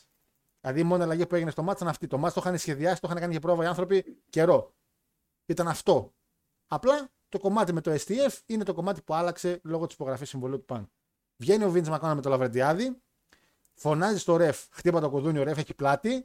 Στέλνει το Λαβρεντιάδη να πάει καρφί να χτυπήσει το κουδουνάκι και εκείνη που ο Σίνα γίνεται ξανά ο Captain America, σταματάει την κλαβή του, βγαίνει έξω, τραβάει, τραβάει μια μπουνιά του Λαβρεντιάδη. Απίστευτη και άγαρμη βέβαια, αλλά απίστευτη. Ήταν όσο έπρεπε να τη μαζέψει, όσο έπρεπε να τη μαζέψει. Το μαζέψει όλο μαλά, γιατί ο καημένος έτρεχε, αλλά δεν σταμάτησε. Δηλαδή πήρε φορά και δεν ήξερε να σταματήσει, απλά σταμάτησε πάνω στο χέρι του Σίνα. Ε, και γυρνάει και λέει στο Βίντς, όχι έτσι. Σαν άλλη, σαν ισπανική τέτοια σαπουνόπερα. Όχι έτσι, Βίντς Μακμάν. Όχι έτσι. ε, και μπαίνει μέσα και τρώνε ένα τζι τι ες στα μούτρα από το σι εμ Punk. Ένα, δύο, τρία. Και έχουμε, νομίζω, το δεύτερο μεγαλύτερο pop σε αλλαγή ζώνης. Το τρίτο μεγαλύτερο pop σε αλλαγή ζώνης που έχει γίνει στο wrestling. Το δεύτερο είναι το Dolph Ziggler, το Κασίν. Το πρώτο είναι το Mankind.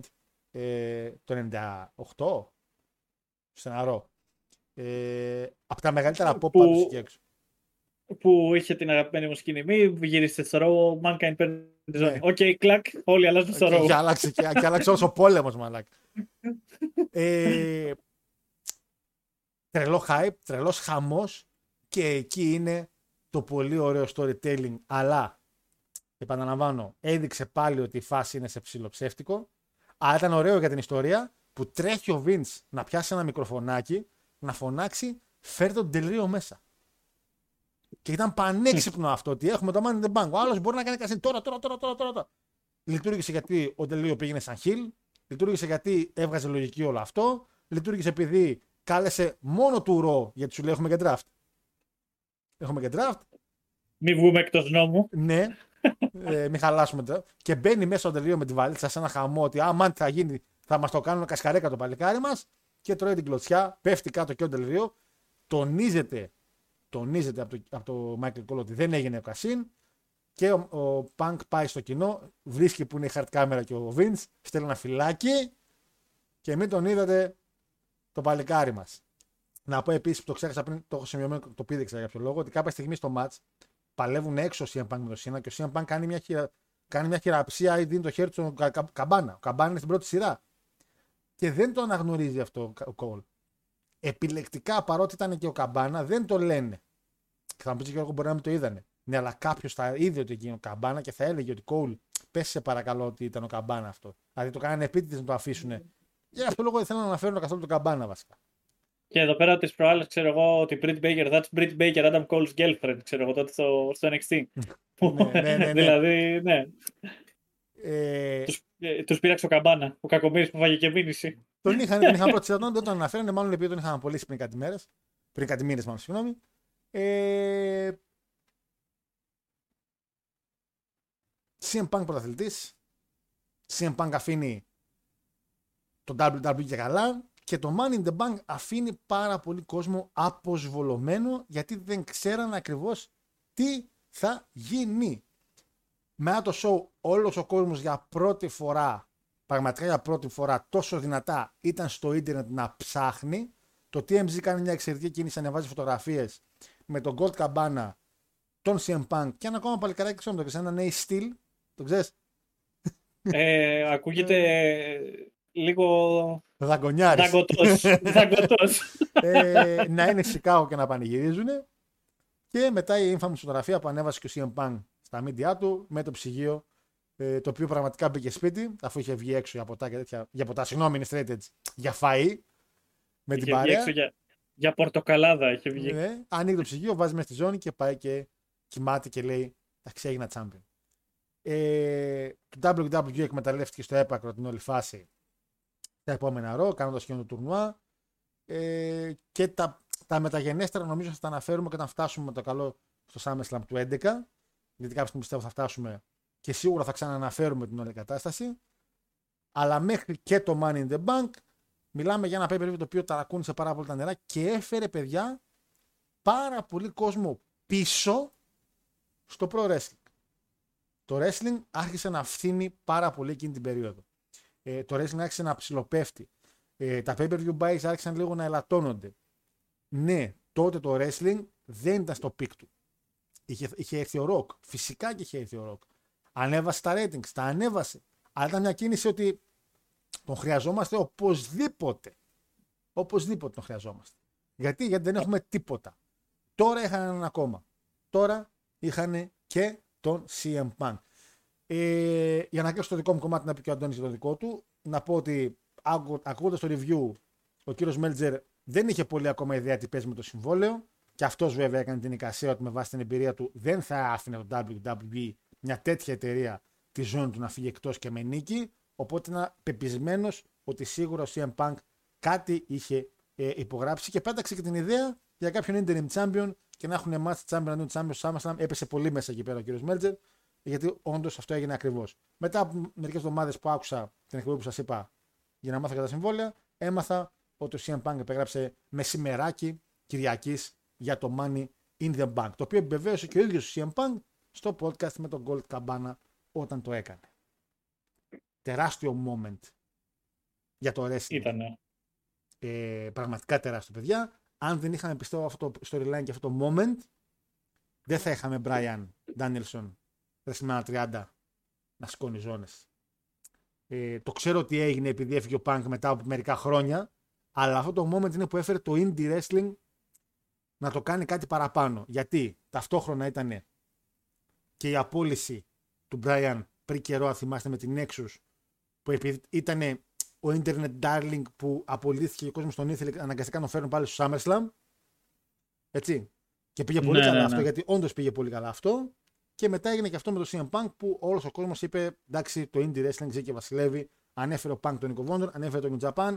Και ακούγοντας ένα review από το What Culture, τα παιδιά εκεί στο κανάλι, γυρνάει και λέει ένας από τα παιδιά: λέει, εγώ ακούγοντας αυτά που είπε ο Punk, έκατσα να ψαχτώ λίγο παραπάνω τι παίζει εκεί έξω. Γιατί το παλικάρι παρότι κάνει εκπομπή για το wrestling και έχουν μεγάλο κανάλι, είχαν και promotion οι άνθρωποι, για τον Ring of Honor δεν ήξερε πολλά πράγματα. Αχ, αυτό το promotion, αχ, αυτό το promotion, αχ. ντάμπλιου σι πι ντάμπλιου. Τι ωραίο που ήταν το ντάμπλιου σι πι ντάμπλιου, ρε φίλε, συγγνώμη, αλλά δεν μπορώ. Είναι μια μικρή τέτοια, δηλαδή το indie wrestling ήταν πολύ καλό, ρε φίλε, κρίμα, αλήθεια. Ήταν το τι ντάμπλιου της Αγγλίας. Ήτανε? Το τι ντάμπλιου τι της Αγγλίας, λέγε. Νιώθω ότι το τι ντάμπλιου τι ήταν το What Culture Pro Wrestling της, oh. της Θεσσαλονίκης. Δηλαδή ήταν πού να μας κλάσουν τώρα αυτοί. Εκεί πέρα τα καλοί είναι, αλλά δεν, δεν αγγίζουν. Δε, corporation, πού θα την πιάσουν αυτοί. Δεν έχουν. μου, φωνάξαν το, μου φωνάξαν τον κόντι και τρέχει να πούμε θα γύφτηκαν. Άστο τώρα. ε, Money in the Bank θεωρείται το πιο πετυχημένο pay-per-view όλων των εποχών ντάμπλιου ντάμπλιου ι. Όσον αφορά όμως, προσέξτε, όχι τους αριθμούς του, αλλά όσον αφορά το, ε, το αποτέλεσμα που είχε και, την, και το αντίκτυπο που είχε στην, στο, στο παγκόσμιο wrestling και ολεκτικά. Έτσι, δυνατό storyline. Επαναλαμβάνω, αν το κάναμε το είκοσι τρία αυτό storyline θα πήγαινε άπατο. Γιατί ο Vince δεν χρησιμοποίησε το Less is More και έδειξε σε πάρα πολλές στιγμές ότι η φάση είναι storyline. Με την απόλυση του Σίνα, ότι θα σε απολύσω άμα χάσεις, πολλά stakes, με τη συνεχόμενη αναφορά ακόμα και backstage στο ίδιο το show. Ότι να δεν υπέγραψε και τι θα κάνω. Παπαριές, σιγά μην έπεφτε ο Vince έτσι στα μάτια του κόσμου και, και, και πολλά πράγματα που γίνανε στην πορεία. Mm-hmm. Σ' ακούω, Αντώνη. Ματσάκι μέτρο, ε, έτσι μέτρο. Ένα, ένα καλό μάτς, δηλαδή ηλεκτρισμένη ατμόσφαιρα. Μπήκε μέσα ο Punk δηλαδή και ξέρεις ήδη ότι τα πράγματα θα, it's about to go down, ας πούμε. Δηλαδή και, με τις, και με τα πανώ πάνω, ξέρεις τα σι εμ Punk που γράφανε και με το If Cena Wins We Riot, το ότι μπήκε μέσα ο Cena και δεν ήθελε κανείς να του, να τους σφίξει το χέρι, δηλαδή λείπες κυριολεκτικά λιγότερα χέρια απλωμένα έξω, παρόλο που είναι πι τζι αρ, έτσι, που όλοι σηκώνουν τα χέρια τους, λες και είσαι στον God of War το δύο και είσαι στον Άδη που πετάγονται τα χέρια και δεν μπορείς να περάσεις από μέσα. Αυτό το πράγμα, ναι, εκεί ήταν σε φάση, περνάει ο Σίνα και μπορούσε να στήσει αγώνα ποδοσφαίρου εκεί πέρα, μιλάμε, χωρούσε, ήταν τόσο πολύ. Και Ε, το match γενικά του έδωσε οκτώ στα δέκα, αλλά αν το πάρουμε όλο το παρουσιαστικό μαζί είναι δέκα στα δέκα. Γιατί μιλάμε, δέκα. Γιατί. οκτώ στα δέκα, μ' άρεσε ο αγώνας. Δηλαδή ήταν ατσούμπαλος, αλλά. Να σου πω κάτι όμως. Είναι. Ε, έβλεπες, ας πούμε, κατά στιγμές το Σίνα να χάνει, να παραπατάει, να πέφτει πάνω στον μπανκ και όλα αυτά. Και μου έβγαζε ένα legit μίσος μεταξύ αυτών των δύο παλαιστών. Ότι ο Πανκ με το Σίνα αυτή τη στιγμή they went all out on each other. Και εγώ σου ξαναλέω ότι το οκτώ στα δέκα και το δέκα στα δέκα, το δέκα στα δέκα είναι σου λέω όλο το παρουσιαστικό του αγώνα. Δηλαδή με το σκηνικό μπαίνει μέσα ο Vince, φωνάξτε τον τελείω κτλ. Ναι, αλλά οκτώ, γιατί δεν μου πήγαινε η καρδιά να βάλω λιγότερο σε έναν αγώνα που το κοινό ήταν τόσο υπέρ. Αν το δω βουβό τον αγώνα θα το βάλω έξι, ίσως και πέντε, μη σου πω. Αλλά είναι ότι μαζί με το κοινό αυτός ο αγώνας ήταν ό,τι πρέπει να βλέπεις από το pro wrestling, ρε φίλε. Αυτό το, το sports entertainment. Δηλαδή υπήρχε δράμα, υπήρχε όλη αυτή η κατάσταση ότι ο Punk θα σηκωθεί να φύγει και ότι ο Σίνα, ας πούμε, είχε πάρει στην πλάτη του όλη την εταιρεία και δεν ήθελε να την απογοητεύσει. Όλο αυτό μου βγάζει αυτό το feeling, ρε φίλε. Γιατί δεν έχει να κάνει μόνο με τα spots και με τις τεχνικές κινήσεις, εγώ θεωρώ. Δηλαδή οι δικές μου βαθμολογίες έχουν να κάνουν και με τα συναισθήματα που μου γεννιούνται από τους μορφασμούς και τα τέτοια τους. Δηλαδή έχει ε, όλα αυτά μαζί, νομίζω ότι. Τα τέτοια τους. Ειδικά ο Undertaker είχε τη κεράσει το τέτοιο του στο Σίνα μέσα στο στόμα. Το θυμάσαι τότε με το πιν. Ναι, δηλαδή ο Αντώνης βλέπει τα μάτια και κοιτάει από κάτω τα βραγάκια. Τα τέτοια τους. Αλλά επίσης να πούμε ότι ένα χαζό fun fact, αλλά στο πρόμο κάποια στιγμή όπως μιλάει ο Σίνα και βασικά λέει ο Punk ότι ο Σίνα είναι αγαπημένος του κοινού κτλ. Πέφτει παράλληλα κλιπ από τη στιγμή που λέει ο Vince keep it up, my. Δεν ακούστηκε φυσικά ο ήχος καθόλου, αλλά έδειχνε, ξέρεις, εκεί πέρα που είναι ο Vince και κάνει στο Σίνα το keep it up, my, my φίλε μου. Δεν παρατήρησα.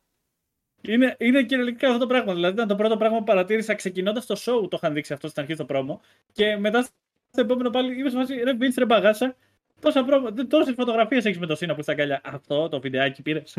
Αυτό το βιντεάκι για stock footage, αυτό πήρες. Εντάξει. Αν πες, πες, πες, συγγνώμη.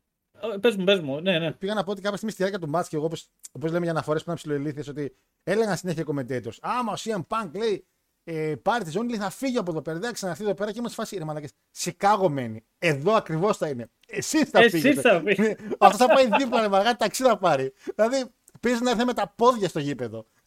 Και να φύγει με τα πόδια. Οι γονείς του το βλέπαν από την ταράτσα. Το βλέπαν από την ταράτσα τον αγώνα. Πώς είμαστε στο Χαριλάο και βλέπουμε τα μάτσα από εκεί. Είναι που θα φύγει και θα φύγει. Από εσάς θα φύγει. Σικάγο μένει άνθρωπος. Πιο δίπλα θα πάει. Δηλαδή έλεος. Ε, επίσης, ε, να πω ότι αυτό που λες τώρα με το, με το πόσο reality μπλεγμένο ήταν αυτό το σκηνικό, ότι θα φύγω από την εταιρεία κτλ. Μόνο το All Elite το κατάφερε με τον εμ τζέι εφ. Όταν μπήκε στο γήπεδο και ξεκίνησε το, το promo κατά του κάνω εμ τζέι εφ που έλεγε mm. You fucking Mark, fire me.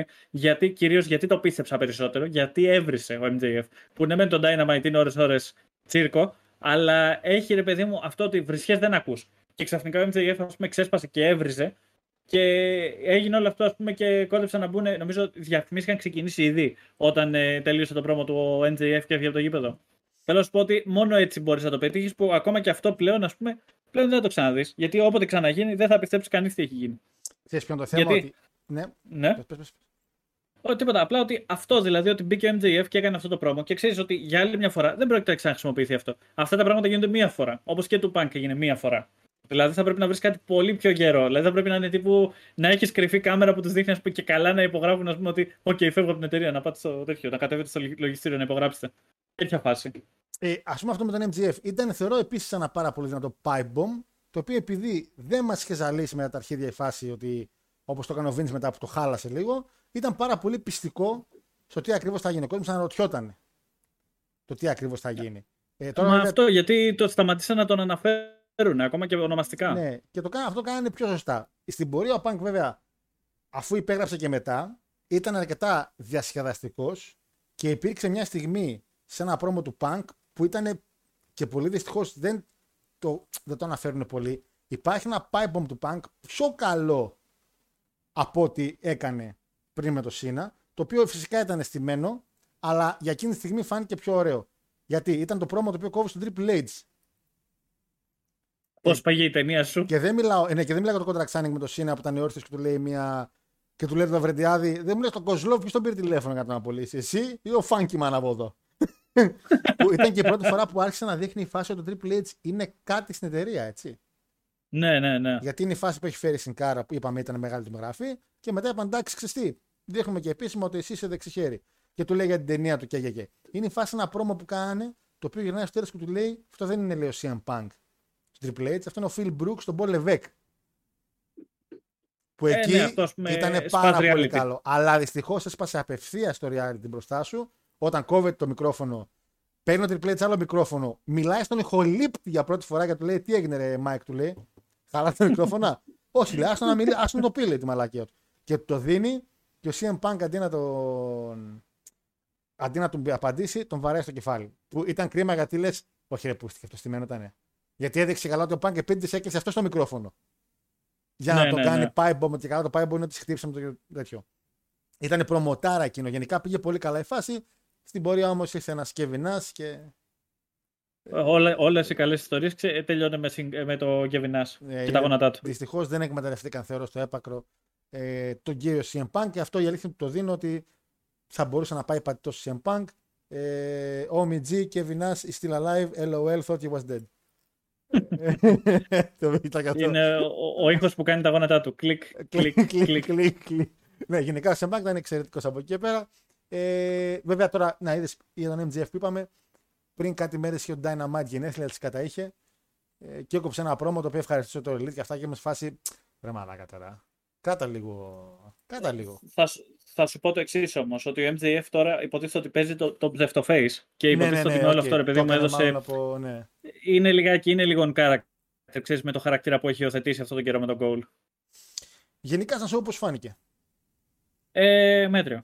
Ε, δηλαδή, αν εξαιρέσεις, σου λέω το τέλος του που πραγματικά ήταν τέτοιο, ήταν μέτριο σαν show. Αλλά αν πούμε ότι αυτή πρέπει να είναι η λογική ενός show να σε πηγαίνει χαλαρά μέχρι το τέλος, που στο τέλος είναι εκεί που θες να δώσεις όλη σου τη βάση, αυτό είναι και το ιδανικό. Είναι, θεωρώ δηλαδή ότι ναι, εντάξει, όπως είπες και συμφωνώ σε αυτό, ότι ο αγώνας σαν αγώνας δεν ήταν κάτι τρελό, αλλά ήταν τα stakes του αγώνα, ήταν η συμπεριφορά των παλαιστών μέσα στον αγώνα.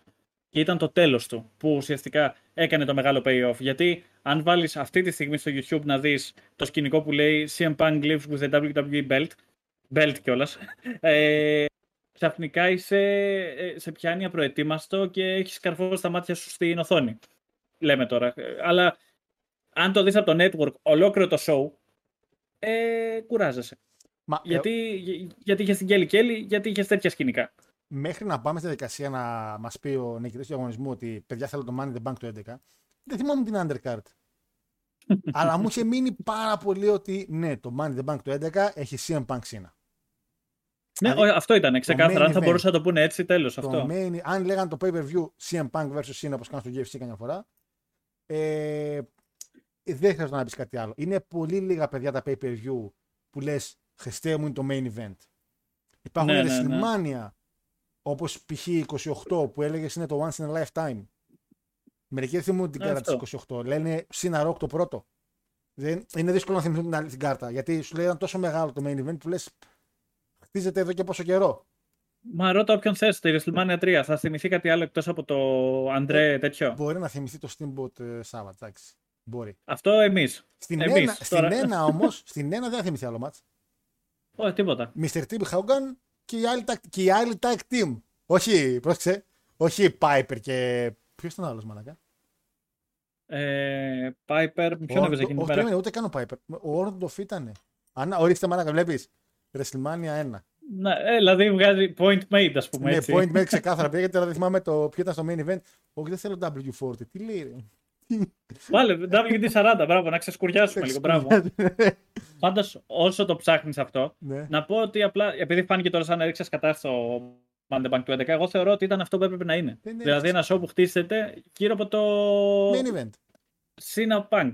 Δηλαδή, τα υπόλοιπα έχεις τα Money in the Bank λίγο να σ' ανεβάσουν ε, και τα υπόλοιπα είναι κομπαρσιλίκια. Δεν ήταν αγώνες οι οποίοι θα έλεγες ότι ε, δεν θα ξεχάσω εγώ ποτέ το Christian Orton. Είναι εδώ κόντεψα να το ξεχάσω από τότε, ξέρω εγώ. Δηλαδή, μα, ωραίο Christian, μπράβο, αλλά. Ε, ξεκι... Αν μου έλεγες ότι αυτό. Ναι, πες, πες, sorry. Ξεκινάει το Big Show Mark Henry. Και είμαι. Ε. Τίποτα δεν θυμόμουν, ρε. Ε, εδώ νόμιζα, το... νόμιζα το Money the Bank του Σμακ, το πήρε ο Ziggler. ε, τέτοια. Άρα, φίλε, τέτοια... Ε, by the way, πέσει... έπεσα μέσα στο main event, Orndorff και Piper. Ναι, ναι, ναι. Ε, δεν θα το θυμηθεί όμως κανείς. Καλή ώρα. Ναι, οκ, είναι το main event. Ε, έτσι, ε, παιδιά, είναι και το Money the Bank του έντεκα. Δηλαδή, αυτά τα μάτς, εκτός από τα Money in the Bank, λες άνετα τα βλέπω απλά μια Παρασκευή στο SmackDown. Δεν είναι ότι είναι ξέρεις αυτό το, το special, αλλά είναι εκεί πέρα για αυτό το λόγο. Εξυπηρετούν αυτό το σκοπό, να δεις το μεγάλο main event. Ε, λοιπόν, πολλοί λένε ακόμα και τώρα ότι είναι από τα πιο πετυχημένα pay-per-view και εγώ θεωρώ μαζί με τον Αντώνη ότι είναι ένα pay-per-view το οποίο είναι ξεκάθαρα το main event του και το όλο χτίσιμο. Ε, δεν είναι κάποια υπόθεση να πούμε για το Summer of Punk, το οποίο μπορεί να γίνει κάποιο αφιέρωμα κάποια στιγμή εννοείται. Ε, αλλά μέχρι εδώ να πούμε ότι τα γεγονότα τα οποία σας λέμε συνήθως να κάνουμε κάποιο retro review είναι αυτά. Ότι όντως ο σι εμ Punk είχε λήξει το συμβολαιό του, είχε λήξει πολύ πιο πριν, έκανε ένα ε, expansion ίσα ίσα για το pay per view, δηλαδή όντως η ημερομηνία μετά έγινε μεσάνυχτα το Money the Bank, ε, αλλά υπέγραψε πρωί προς μεσημέρι εκείνης της μέρας. Δεν είναι ότι στο pay per view δεν ξέρανε τι να κάνουν, οι άνθρωποι ξέρανε πριν ξεκινήσει το show, γιατί πολύ απλά το απέτησε και η εταιρεία. Έτσι δεν γίνεται τώρα να ξεκινήσει και να μην ξέρουν τι να πούνε και τι να κάνουν και να διαφημίσουν. Είναι πολύ λογικό ότι δεν θέλουν να διαφημίσουν το σι εμ Punk άμα ήταν να φύγει. Δεν τους σύμφερε τόσο. Πόσο μάλλον εκείνη την εποχή που δεν είχαν, αντι... δεν είχαν αντίπαλο, αλλά δεν γουστάραν. Έτσι. Αν θα μπορούσε να γίνει κάποιος καλύτερα, θα μπορούσε ο σι εμ Punk να πάρει τη ζώνη και να κάνει και ένα defense στον Nick Vonor. Θα μπορούσαν ναι. να επίτηδες να έχουν σβήσει το σι εμ Punk από το site, να το μην το αναφέρουν επίτηδες commentator και να κάνουν σαν να μην υπάρχει, όπως ήδη κάνουν πολλά πράγματα στο wrestling του ντάμπλιου ντάμπλιου ι, αλλά τώρα να το κάνουν επιτηδευμένα μόνο και μόνο για να μπερδέψουν το κοινό. Απλά το κοινό το έντεκα ε... δεν είχε τόσο πολύ το ίντερνετ για να είναι τόσο χωμένο στην όλη κατάσταση όπως είναι το είκοσι τρία. Παρακαλώ. Ωραία, θα σου, θα σου πω το εξής, ότι ε, λοιπόν, αν ο Punk, όπως ήταν με τη ζώνη, γίναγε και έλεγε στο τελευταίο, των τελευταίων βαρελιών indie promotion που υπάρχει στο Σικάγο και τους έλεγε ότι θε, θε, θέλετε να σκάσω μύτη με τη ζώνη. Απλά να εμφανιστώ να μιλήσω, να πω ευχαριστώ στο κοινό, όχι κάτι τρελό. Σκέψου πόσο θα χάνανε όλα τα κεφάλια τους. Μόνο στη σκέψη ότι ο Punk πήγε και σήκωσε τη ζώνη σε ένα indie show και είπε καλησπέρα παιδιά. Όχι να παλέψει κάτι τέτοιο, απλά για να κάνει ότι και καλά τύπου έφυγα και αρχίζω το tour μου και καλά στα indies εγώ τώρα, πριν επιστρέψω full time στο Ring of Honor. Και εκεί πέρα που το κοινό ας πούμε, το έχει μασίσει τελείως και ξαφνικά μπαίνει ο Punk μέσα ας πούμε, στο row. Δηλαδή θα μπορούσε πολύ άνετα να δουλέψει μια τέτοια φάση. Γιατί θα σου πω το εξής: άνοιξα τώρα το Wayback Machine, δεν ξέρω αν το γνωρίζετε αυτό παιδιά στο Ιντερνετ. Είναι ένα, μέσα από το Internet Archive, μια συγκεκριμένη. Ε, πώς το λένε, ένα συγκεκριμένο τέλος πάντων application, στο οποίο βάζεις το γιου αρ ελ από ένα site και σου βρίσκει random snapshots από, τα, από διάφορα χρόνια. Και βρήκα το Lord of Rings εγώ λοιπόν και μπήκα. Mm. Το Lord of Rings ασχολιόταν να δείξει σκηνικά από τι γινόταν, ας πούμε, Slammiversary, κάποιες δηλώσεις ας πούμε που γινόταν σε house shows, πράγματα δηλαδή που δεν τα βλέπεις ας πούμε στο ντάμπλιου ντάμπλιου ι τελεία κομ σίγουρα. Οπότε μπαίνω εγώ τώρα ας πούμε, και πέτυχα ότι ο Punk ήταν τότε που είχε βρει εκείνη την τύπησα στο κοινό που της είπε You have a vagina, ναι, ναι, ναι. Πριν αρχίσει να λέει για... Πριν αρχίζει να λέει για trans rights και γράφει ε, ο σι εμ Punk και η άλλη μια φορά λέξει πάει σε οπαδό. Και είμαι σε φάση αυτό, ε, το Lord of Rings ας πούμε, ή και το κάθε Lord of Rings της εποχής του, δεν θα του είχε ξεφύγει αν είχες σκάσει ο Punk τότε εκεί πέρα. Γιατί, γιατί είναι ο σι εμ Punk. Δεν θα ήταν ε, ο Cody Rhodes της εποχής του τότε, έτσι. Και ο Enzo Amore ας πούμε. Ο Enzo Amore, δηλαδή καλή ώρα, ήτανε, ήτανε, το, ήτανε το top name. Δηλαδή ο κόσμος θα είχε τρελαθεί γιατί θα έλεγε ότι μάλλον έφυγε, τέλος αυτό ήταν και θα έχει την ντάμπλιου ντάμπλιου ι ζώνη μαζί του απλά για να την κοροϊδέψει. Όχι ότι το ντάμπλιου ντάμπλιου ι δεν θα έκανε άλλο champion και καλά. Οπότε, αν το είχαν κάνει, ρε φίλε, δηλαδή αυτό ήταν αυτές οι μικρές λεπτομέρειες που θα το είχαν κάνει ακόμα καλύτερο για μένα. Ε, πολλά καλά αυτό το show πάντως, πάρα πολλά συν σε μια εποχή που επαναλαμβάνω το wrestling έπαιρνε την κάτω βόλτα με την καλή έννοια, αλλά την έπαιρνε. Δεν σταμάτησα να βλέπω. Εγώ προσωπικά δεν σταμάτησα να βλέπω, αλλά είμαι λίγο πιο αδιάφορος. Ο Punk έφερε πολύ κόσμο πίσω και τον έφερε και τον κράτησε γιατί έφερε πολύ κόσμο Rock πίσω, έφερε πολύ κόσμο τα story, το storyline του Rock με τον Σίνα και ο κόσμος έμπαινε να δει το storyline, έμπαινε να δει τα promo του Rock με τον Σίνα που ψιλοβριζόντουσαν πριν τη WrestleMania είκοσι επτά. Έτσι. Ε, και όταν έκλεισε το match Rock Σίνα ήταν μετά τη WrestleMania είκοσι επτά. Δηλαδή ήδη έχουμε ναι, μάθει ναι. τη WrestleMania. Οπότε ο κόσμος ήξερε ότι θα δει κάτι μετά, αλλά επειδή ο Rock μετά εξαφανίστηκε. Δεν έδινε παραπάνω σημασία. Ο Σίνα έκανε κάτι στο storyline με τον Γκέιν μετά. Klein Mine. Ε, ο Punk το καλογεράκι, που ο κόσμος θα σε φάσει εντάξει, όταν έρθει το Rumble θα ξανασχοληθούμε με το wrestling. Έφερε πολύ κόσμο πίσω, κράτησε πολύ κόσμο, γίνανε καλά match. Είχε έναν Brian ο οποίος και αυτός ήταν καλός παλαιστής και κράτησε κόσμο. Το έντεκα είχαμε καλά pay-per-view γενικά. Ε, έγινε με το Rumble του δώδεκα, το οποίο κέρδισε ο Σίαμους. Το ξεχνάμε αυτό. Σίαμος. Ο Σίαμος. Ε, ένα επίσης ανερχόμενο παλικάρι. Οπότε ήταν η φάση ότι, οκ, okay, δίνουν ευκαιρίες ε, σε κάποιες νέες καταστάσεις. Και φυσικά έχει ήδη το match Cena Rock, το οποίο είναι έτοιμο για τη WrestleMania ε, και δεν πρόκειται να αλλάξει. Ε, βρήκα μόλις, επειδή μπήκα στο Wayback Machine, όπως είπα, και κοιτούσα το Lord of Rings, βρήκα το άρθρο από εκείνη τη μέρα που έγινε το Pipe Bomb. Και legit το είχε πιστέψει ο κόσμος, έτσι. Δηλαδή. Τι γράφει. Ε, θες να μου πεις τον τίτλο, γιατί θυμάμαι ότι είχε ένα χτυπητό τίτλο. Έγραψε ιστορία και με μια φωτογραφία του Punk από δίπλα. Okay. Αλλά τύπου κεφαλαία γράμματα, ξέρεις όλα αυτά.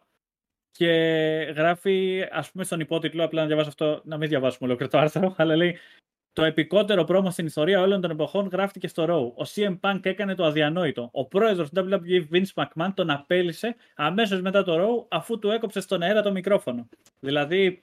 Ήταν ανήκουστα πράγματα αυτά. Δηλαδή ήταν ανήκουστα. Ήταν πάρα πολύ καλό να είχαμε το Wayback Machine πριν την εκπομπή. Αντώνη. Ναι, ναι, ναι.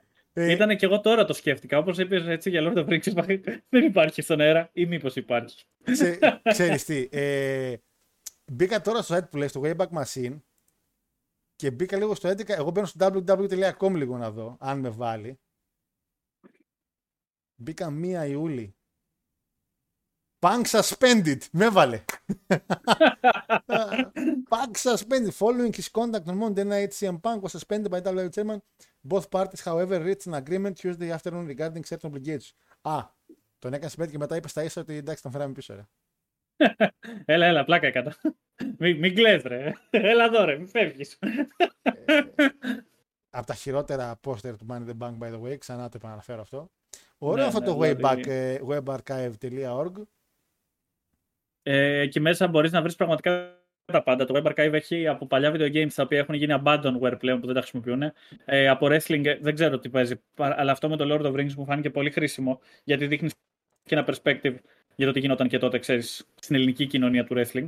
Ε, Lord of Rings.gr ναι. Ήταν έτσι. Έγραψα http ε, άνω κάτω ε, το έγραψα ολόκληρο για να είμαι σίγουρος. Απλά για να είμαι full σίγουρος. Ε, αλλά ναι, lord of rings dot gr δηλαδή είναι το τέτοιο. Άμα θες να το γράψεις ακριβώς ακριβώς. Ναι, τέτοιο το γράψα. Περίμενε, έντεκα Ιούλιος. Ε, πήγαινε, ξέρεις...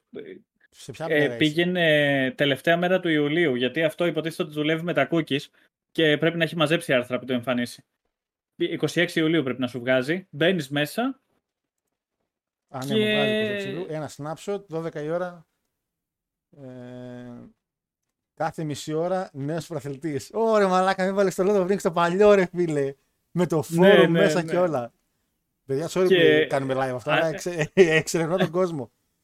Από είμαι, κάτω λέει. Ε, άμα, άμα κοιτάξεις. Α, Impact Report. Ναι, ναι. Καλά, Klein. Ναι, λέει. Ε, γράφει στο νούμερο ένας λίστας του, του πι ντάμπλιου άι ο πρώην ντάμπλιου ντάμπλιου ι Champion. Δηλαδή, βλέπετε ότι γενικά. Uh, κορυφαίος ο Miz. Άκου εδώ τώρα, έτσι, άρθρο. πι ντάμπλιου άι ήταν ο Miz ο κορυφαίος wrestler. Αλλά το θέμα είναι ότι ασχολιόντουσαν, ας πούμε, με τα Indies. Γι' αυτό σου λέω ότι κάλλιστα θα μπορούσαν πολύ άνετα να το είχαν πάρει χαμπάρι. Ότι ο Punk έσκασε μύτη σε ένα Indie show και φρόντισαν κάποιοι να μαθευτεί παρά έξω ότι εμφανίστηκε. Άμα πας δίπλα εκεί πέρα που λέει στην κατηγορία που λέει Raw στο Pro Wrestling, εκεί πέρα είναι που βρήκα το άρθρο εγώ για τον Punk. είκοσι επτά... Α, σε βάζει σε όλα. Όπου ε, τώρα με έκανε εγκαστρωμένη, λέει. Ποια είναι αυτή? Α, μιλάει για, τη, για την Gong. Α, καλά. Λοιπόν, τα της εποχής τους. Παιδιά, για όσοι είστε, βλέπω εδώ πέρα μια αφεντικό στο σπίτι, ε, Πέτρο Πλεχρονίδη. Πέτρο Πλεχρονίδη, έγραφε ο κύριος Πέτρος εκεί πέρα εκείνη την περίοδο. Δεν ήταν ο Αχιλλέας. Ε, σταμάτησε ο Edge. Προσκύνημα για τον Ροκ. Ωραία, ωραία. Είναι, είναι, είναι... Ναι, το έγραψε ιστορία. Αυτό ήταν. Πω, πω, μαλάκα, αυτό ήταν. Θα το είναι... κάνω τώρα, το λέω μεταξύ τώρα, ενώ θα γίνει μετά, θα το κάνω screenshot για να ανεβάσω αυτό σαν post ότι ανέβηκε η εκπομπή. Νομίζω θα είναι ό,τι καλύτερο. Είναι πολύ ενδιαφέρον να ανέβει από εκεί πέρα. Ε, να ανέβει γιατί αν μου το ανοίξει όλο, γιατί βλέπω ότι δεν μου ανοίγει όλες τις εικόνες. Είναι, είναι σπασμένες μισές φωτογραφίες. Ναι, είναι... Ναι, ναι, ναι. Ε, είναι και ξέρεις το Wayback Machine γι' αυτό. Ε, τώρα δεξιά βλέπω μια φωτογραφία που λέει εσείς ο Τζανέτη. Θα είναι καλό να μην υπάρχει αυτό. Καλό θα ήταν να υπάρχει. Λοιπόν, πω, πω, πω. Με πήγες τώρα πίσω. Ωραία, θα δω εγώ λέω, ότι υπάρχει στο Pornhub εκείνη την εποχή. Λοιπόν, ε... Αντώνη μου, ευχαριστώ για την παρέα σήμερα. Εγώ σε ευχαριστώ, Γιώργο. Ήταν μεγάλη μου τιμή που κάναμε. Όχι, εγώ σε ευχαριστώ. Τε-α-τέτ εκπομπή. Τε-α-τέ. Θεωρίζω ότι είναι πολύ καλύτερη εκπομπή. Παιδιά, πείτε μας και εσείς, είναι πολύ καλύτερη εκπομπή να είμαστε εγώ και ο Αντώνης από τον Άννη και οι υπόλοιποι εδώ πέρα. Εγώ θεωρώ ήταν πάρα πολύ καλύτερη. Νιώθω ότι όσο δεν υπάρχει Μάριος στην εκπομπή, φίλε, δεν πάμε να φωνάξουμε στην εκπομπή να φέρουμε. Άκη Φωτιού και Πέτρακα. Τι να σου πω. Ρόμαν του δύο χιλιάδες δεκατέσσερα, Ρόμαν δύο χιλιάδες δεκαπέντε. Δηλαδή, ξέρεις, δεν μπορούσα να πιάσει μικρόφωνο στα χέρια του, πάλι έτσι θα βγει η εκπομπή, ήταν ποιοτικότατη. Ε, θεωρώ ότι δεν έλειψε από την εκπομπή, θεωρώ. Δεν έλειψε. Είσαι λίγο βαρύς. Η αλήθεια είναι. Ε... Όταν θα κάνουμε το Royal Rumble, ελπίζω να είναι εδώ. Πιστεύεις θα μπορούσαμε να αντικαταστήσουμε. Με κάποια νέα παιδιά που ακούν πια την εκπομπή, πείτε μας κάτω προτάσεις με άτομα που θέλετε να ακούσετε στην εκπομπή και να αντικαταστήσουν τον Μάριο. Έχουμε παιδιά, είναι καινούργιος διαγωνισμός αυτός. Θα νιώσει. Επόμενο... Ο νικητής του διαγωνισμού μπαίνει το γικάτσι. ε, ε, πιστεύεις θα νιώσει άσχημα μετά μόλις θα ακούσει την εκπομπή? Ο Μάριος. Ναι. Ξέ, ξέρεις πότε θα το καταλάβεις, έξι μήνες. Θα, θα ακούσει όντως την εκπομπή. Τώρα Άνε, να... Τι έγινε ρε? Το review της Μάνια τριάντα εννιά ακούει τώρα. Έτσι ναι. Τι τραβάμε. Λοιπόν, Αντώνη, ευχαριστώ και πάρα πολύ για την παρέα και σήμερα. Εγώ ευχαριστώ και ευχαριστώ και εσάς που μας ακούτε κάθε φορά. Καλά, εννοείται σας ευχαριστούμε, γιατί χωρίς εσάς δεν θα ήμασταν καν εμείς εδώ πέρα. Σλουρπ, σλουρπ. Λοιπόν, παιδες, εμείς θα τα πούμε φυσικά στην Τρίτη δεκαπέντε Αυγούστου στην καλοκαιρινή εκπομπή, η οποία όπως γνωρίζετε γίνεται μια φορά το χρόνο και έχει να κάνει με πράγματα που είναι και εκτός wrestling, είναι δύο ώρες καθαρά και μόνο για εσάς. Γιατί όχι, μπορεί να ανοίξω γραμμούλες. Να ανοίξω γραμμούλες, Αντώνη. Δεν ξέρω, θα το δω. Μου έχει λείψει λίγο αυτό το κόνσεπτ με τις γραμμές. Δηλαδή, φοβάμαι, έτσι λίγο να ανοίγουμε. Δηλαδή, τελευταία mm? φορά θυμάμαι με εκείνη την κοπελίτσα, πείτε γνώμη για Edge Stars και Αστέρα Τρίπολης. Έγινε φίλε μου, σε ευχαριστώ. Είναι δηλαδή, τον είπα ναι, εντάξει, και μου λέει ευχαριστώ. Παλίκαρε. Παλίκαρε και ήταν η κοπέλα του μεταξύ. Ε, τίποτα. Εγώ χάρη είμαι υπέρ αυτού του κόνσεπτ. Δηλαδή, ποιος ξέρει, μπορεί να χτυπήσει το τηλέφωνο και να είναι ο Μάριος και να, να ρωτήσει αν... γιατί, το συμβ... γιατί το συμβόλαιο μου γράφει τερματισμένο. Ε, και, και, και θα κάνουμε ξανά το πρόμο ότι I want you to apologize. Έτσι θα είμαι. Λοιπόν, οπότε έχουμε αυτό. Έχουμε φυσικά και τον διαγωνισμό ο οποίος θα ανέβει την επόμενη εβδομάδα. Και φυσικά να δείτε κι εσείς ψανικήσεις στο War Games, αν θα είστε στο Team Raw ή στο Team SmackDown, τι θα διαλέξετε για εκπομπή. Και φυσικά εσείς που θα επιλέξετε, μπορείτε να επιλέξετε και με ποιον να κάνω την εκπομπή. Έτσι, μπορεί κάποιος να μου πει: θέλω ρε φίλε top δέκα, αλλά θέλω, δεν θέλω μόνο από σένα, θέλω και από τον Αντώνη, ας πούμε. Δηλαδή, ακόμα και αν πείτε για top δέκα, να πείτε και ποιοι θέλετε να είναι μέσα στο top δέκα. Έτσι. Κανονίστε, μάγκες, κανονίστε. Από εδώ βγαίνουν τα μεροκάματα. Ε, δεν έχει. Άμα κάποιος ζητήσει τι εν έι review, εντάξει, δεν θα είμαι εγώ λογικά. Μόνος μου, εγώ με τον Μάριο. Ζεις και μόνος κάτι, ο Παναγιώτης. ε, λοιπόν, ελπίζω να σας περάσετε πολύ καλά. Το δύο ώρο, δύο ωράκι. Δύο ωράκι, δύο ωράκι. Εντάξει, okay, δύο ωράκι. Δύο μισή ωράκι. Ε, όχι, δύο δέκα. Α, ξέρεις τι. Α, δεν, δεν το είπα πριν. τέσσερα και τριάντα τέσσερα ξεκινήσαμε, έτσι. Το ξέρεις. Σημαδιακότατο θα πω. Αλήθεια! Ή τέσσερα και τριάντα τρία ή τέσσερα και τριάντα τέσσερα. Θα είναι πολύ γαμάτο αν είναι τριάντα τέσσερα, αλλά εκεί ήταν. Και δεν πρόλαβα να το σχολιάσω. Ξέρεις τι άλλο παρατήρησα? Το μάτι του Σίνα με του Πανκ κράτησε τριάντα τρία λεπτά. Τα χρόνια του Χριστού. Φίλε, Ιησούς Χριστός, σι εμ Punk, εδώ. Λοιπόν, παιδες, καλή συνέχεια, καλό απόγευμα, καλό βράδυ, καλή μέρα. Δεν ξέρω πότε μας βλέπετε. Και τα λέμε στο επόμενο Talking Cats μαζί με Αντώνη και θα δούμε ποιον άλλον. Αυτά. Γεια σας. Γεια χαρά.